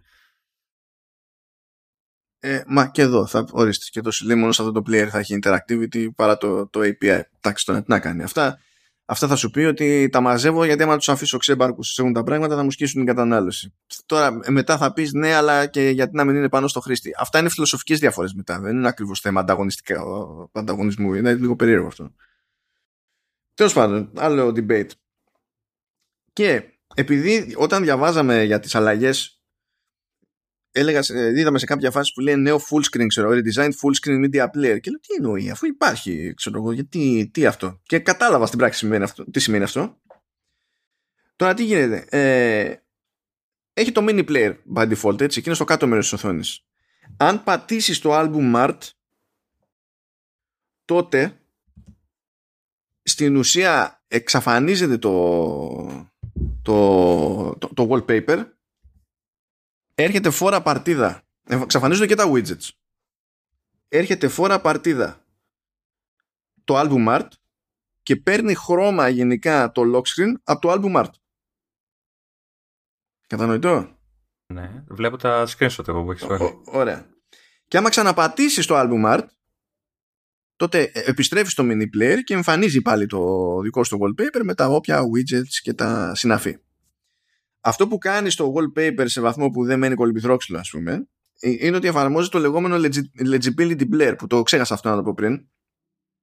Από εκεί που φτιάχνουμε ε, το wallpaper και το τι θα παίζει ξέρω εγώ στο lock screen από εκεί έχουμε το περιθώριο να πούμε ότι αυτά που σου λέω εδώ πέρα τουλάχιστον για το wallpaper που θα βάλεις τα widgets έτσι κι αλλιώς θα υπάρχουν μόνο στο, στο lock screen. Θέλω αυτό να είναι και wallpaper στο home screen ή σε αφήνει να διαλέξεις άλλο από εκεί που είσαι, δεν χρειάζεται να μπεις πάλι στα settings και σε αφήνει να χρησιμοποιήσεις το legibility blur που στην ουσία τι κάνει, βάζει ένα πέρασμα από πάνω που κάνει πάρα πολύ θολό και το κάνει diffuse το wallpaper που έχεις βάλει ώστε αν είναι ένα θέμα που έχει αρκετή λεπτομέρεια και υπό normal συνθήκες θα έμπλεκε με τα εικαστικά των εικονιδίων και θα γινόταν ένας χάμο και δεν καταλάβαινες τι βλέπεις σε κάθε περίπτωση. Ε, αυτό το θέμα να λύνεται δηλαδή αυτή τη φωτογραφία που εδώ πέρα που βλέπεις εσύ Λεωνίδα με τη γάτα δεν θα την έβαζα ποτέ για home screen. Γιατί έχει πάρα πολύ πληροφορία πάνω και μαζί με όλα τα υπόλοιπα που έχω στη home screen για μένα ήταν χάος. Ούτε θα έβλεπα τη, τη γάτα ε, ούτε θα έπιανε τόπο το art ας πούμε των εικονιδίων τίποτα. Θα ήταν απλά ένα χάος. Ενώ το να το κάνω ένα μπλερ τέρμα θεού έτσι όπως είναι στον αυτόματο και τεχνικώς είμαι στην ίδια φωτογραφία αλλά είναι τόσο πιο θολωμένη ας πούμε και diffused που πολύ απλά δεν, δημιουργεί, δεν μου δημιουργεί κανένα πρόβλημα με όλα τα υπόλοιπα στοιχεία που προβάλλονται σε ένα home screen. Πέρα ότι έχει παραπάνω από ένα χρώμα. Αυτό δεν το γλιτώνεις. Ναι, αφού τραβάει, αφού είναι θολωμένη φωτογραφία. Ό,τι ήταν φωτογραφία από πίσω. Ναι, εντάξει τώρα, τι να, τι να γίνει σε αυτό το θεματάκι. Μπορείς να τα μαυρίζει όλα για να είσαι ήρεμος. Εντάξει. Εγώ σου είπα ότι δοκίμασα wallpaper με emoji δεν μου το έχεις φωτογραφία όμως. Ε, δεν πειράζει. Επίτηδες, να μείνει με την απορία. Σε αφήνει να διαλέξεις διαφορετικά emoji και ε, τα, ε, τα φτιάχνεις σε patterns και μετά διαλέγεις pattern. Πώς θες να είναι, ξέρω εγώ. Ναι. Ε, έχει και τη φάτσα μου που σου κάνω και στα άλλα. Τα μη emoji. Όχι, δεν έχει τα μη emoji, είχε emoji. Ε, έβαλα αυτό που κάνεις strike, σηκώνει τους ώμους και το σήμα του απείρου. Μου φάνηκε ένας λογικός συνδυασμός για την περίπτωση και τα έκανα να, κάνουν, να φτιάχνουν μια δίνη στο...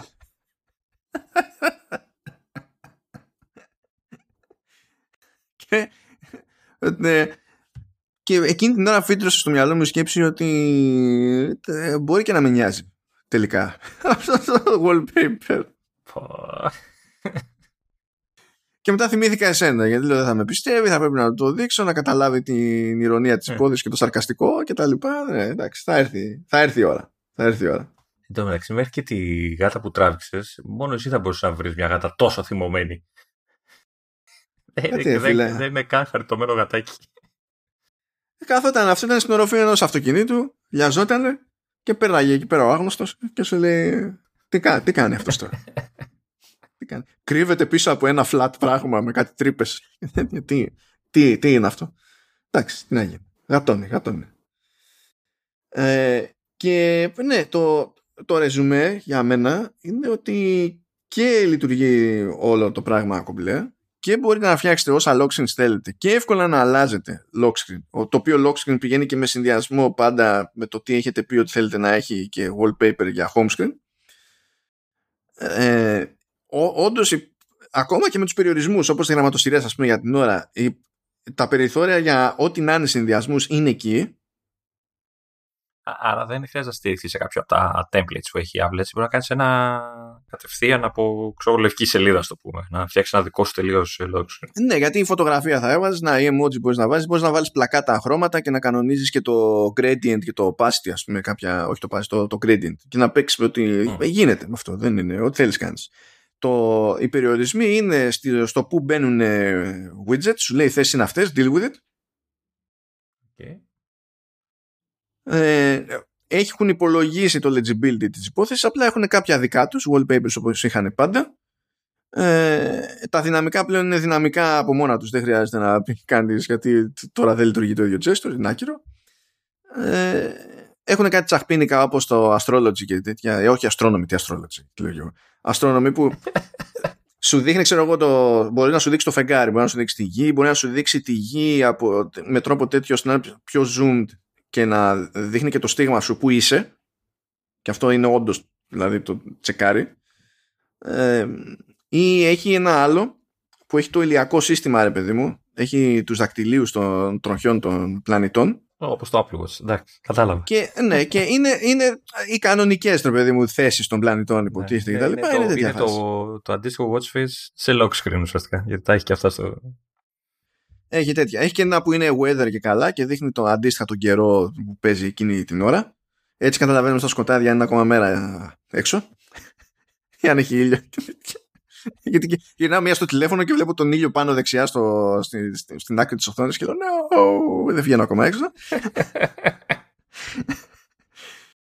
και, και πάει λέγοντας. Ε, είναι νομίζω ότι ε, η προσοχή των περισσότερων όταν θα σκάσει το iOS 16 θα καεί σε πειράματα με, με lock screen.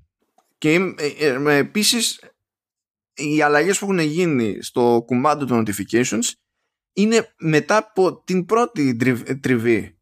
Είναι τόσο ξεκάθαρα ε, βελτίωση που ειδικά στο βασικό ρε παιδί μου το γιατί τόσο καιρός σκάγανε τα notifications μέσα στη μέση της οθόνης αντί από κάτω θα έλεγες πως είναι δυνατόν και ήμασταν τόσα χρόνια έτσι. Okay.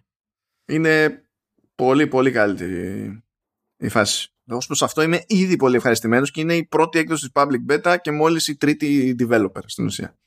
Και η επόμενη, ξέρετε, θα τον ακούσετε να γκρινιάζει γιατί αλλάξανε κάτι. Ε, δεν θα αλλάξουν. Θα κόψουν τα widgets, κάνουν ολόκληρη ιστορία γι' αυτό. Θα πούνε, δεν θα, δεν θα αλλάζει wallpaper. Ε, εσύ λειτουργείς αντίστοιχα από μένα. Εγώ όταν αναφέρω κάτι και γκρινιάζω γι' αυτό, βελτιώνεται. Εσύ το καταστρέφεις, το, το, το κατεμοιάζει. Ε, εντάξει. Ε, και έτσι, το yin και το yang. Τι να, τι να γίνει, παιδιά, τι να γίνει. Ε, πολύ καλή, πολύ καλή εντύπωση ως προς αυτό. Αλήθεια, δηλαδή, δεν περίμενα να μου κάνει τόσο καλή εντύπωση. Ε, και συνδέεται και με focus mode στο στυλ όντως μπορείς να βάλεις ε, ε, ε, ούτως ή άλλως μπορείς να μπλέξεις focus mode και ε, όταν υπό συγκεκριμένες συνθήκες να ενεργοποιείται ή να απενεργοποιείται με shortcut, χωρίς shortcut, όταν ενεργοποιείται shortcut, μάλλον, ε, όταν ενεργοποιείς συγκεκριμένο shortcut να ενεργοποιείται συγκεκριμένο focus, όταν ενεργοποιείς συγκεκριμένο focus να, να τρέχει συγκεκριμένο shortcut. Και μέσα σε όλες αυτές οι συνταγές μπαίνουν και τα, και τα lock screens και αντίστοιχα τα wallpapers. Οπότε ε, παιδί μου, τώρα εντάξει, τέλος πάντων, δεν το κάνω εγώ αυτό γιατί δεν, έχει, δεν έχω και τα αντίστοιχα widgets δηλαδή για να πεις ότι με βολεύουν. Ναι, αλλά πες ότι θέλεις κάτι άλλο, ρε παιδί μου, για το γυμναστήριο και θες να μην βαράνε οι, οι ειδοποιήσεις, ξέρω εγώ, και τέτοια πράγματα. Ε, πριν μπορούσες να το τριγκάρεις αυτό με την τοποθεσία, με την ώρα, με βάση το calendar και τα λοιπά, ξέρω εγώ, αν το έχεις βάλει σαν, σαν event, να γυρνάει σε ένα focus mode και τα συναφή.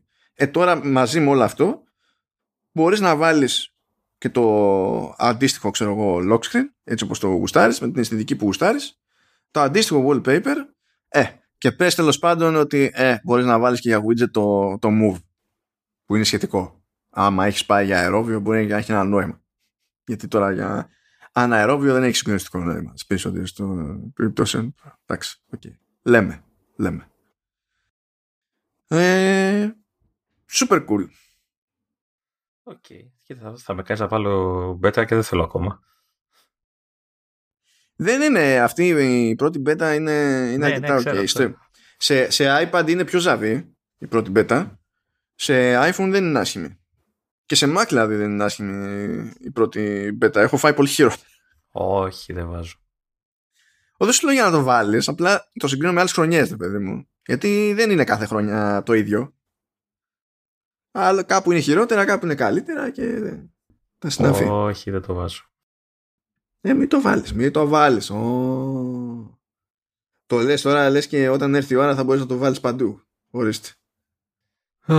Τι άλλο; Αυτά δεν έχουμε άλλα για αυτή τη φορά.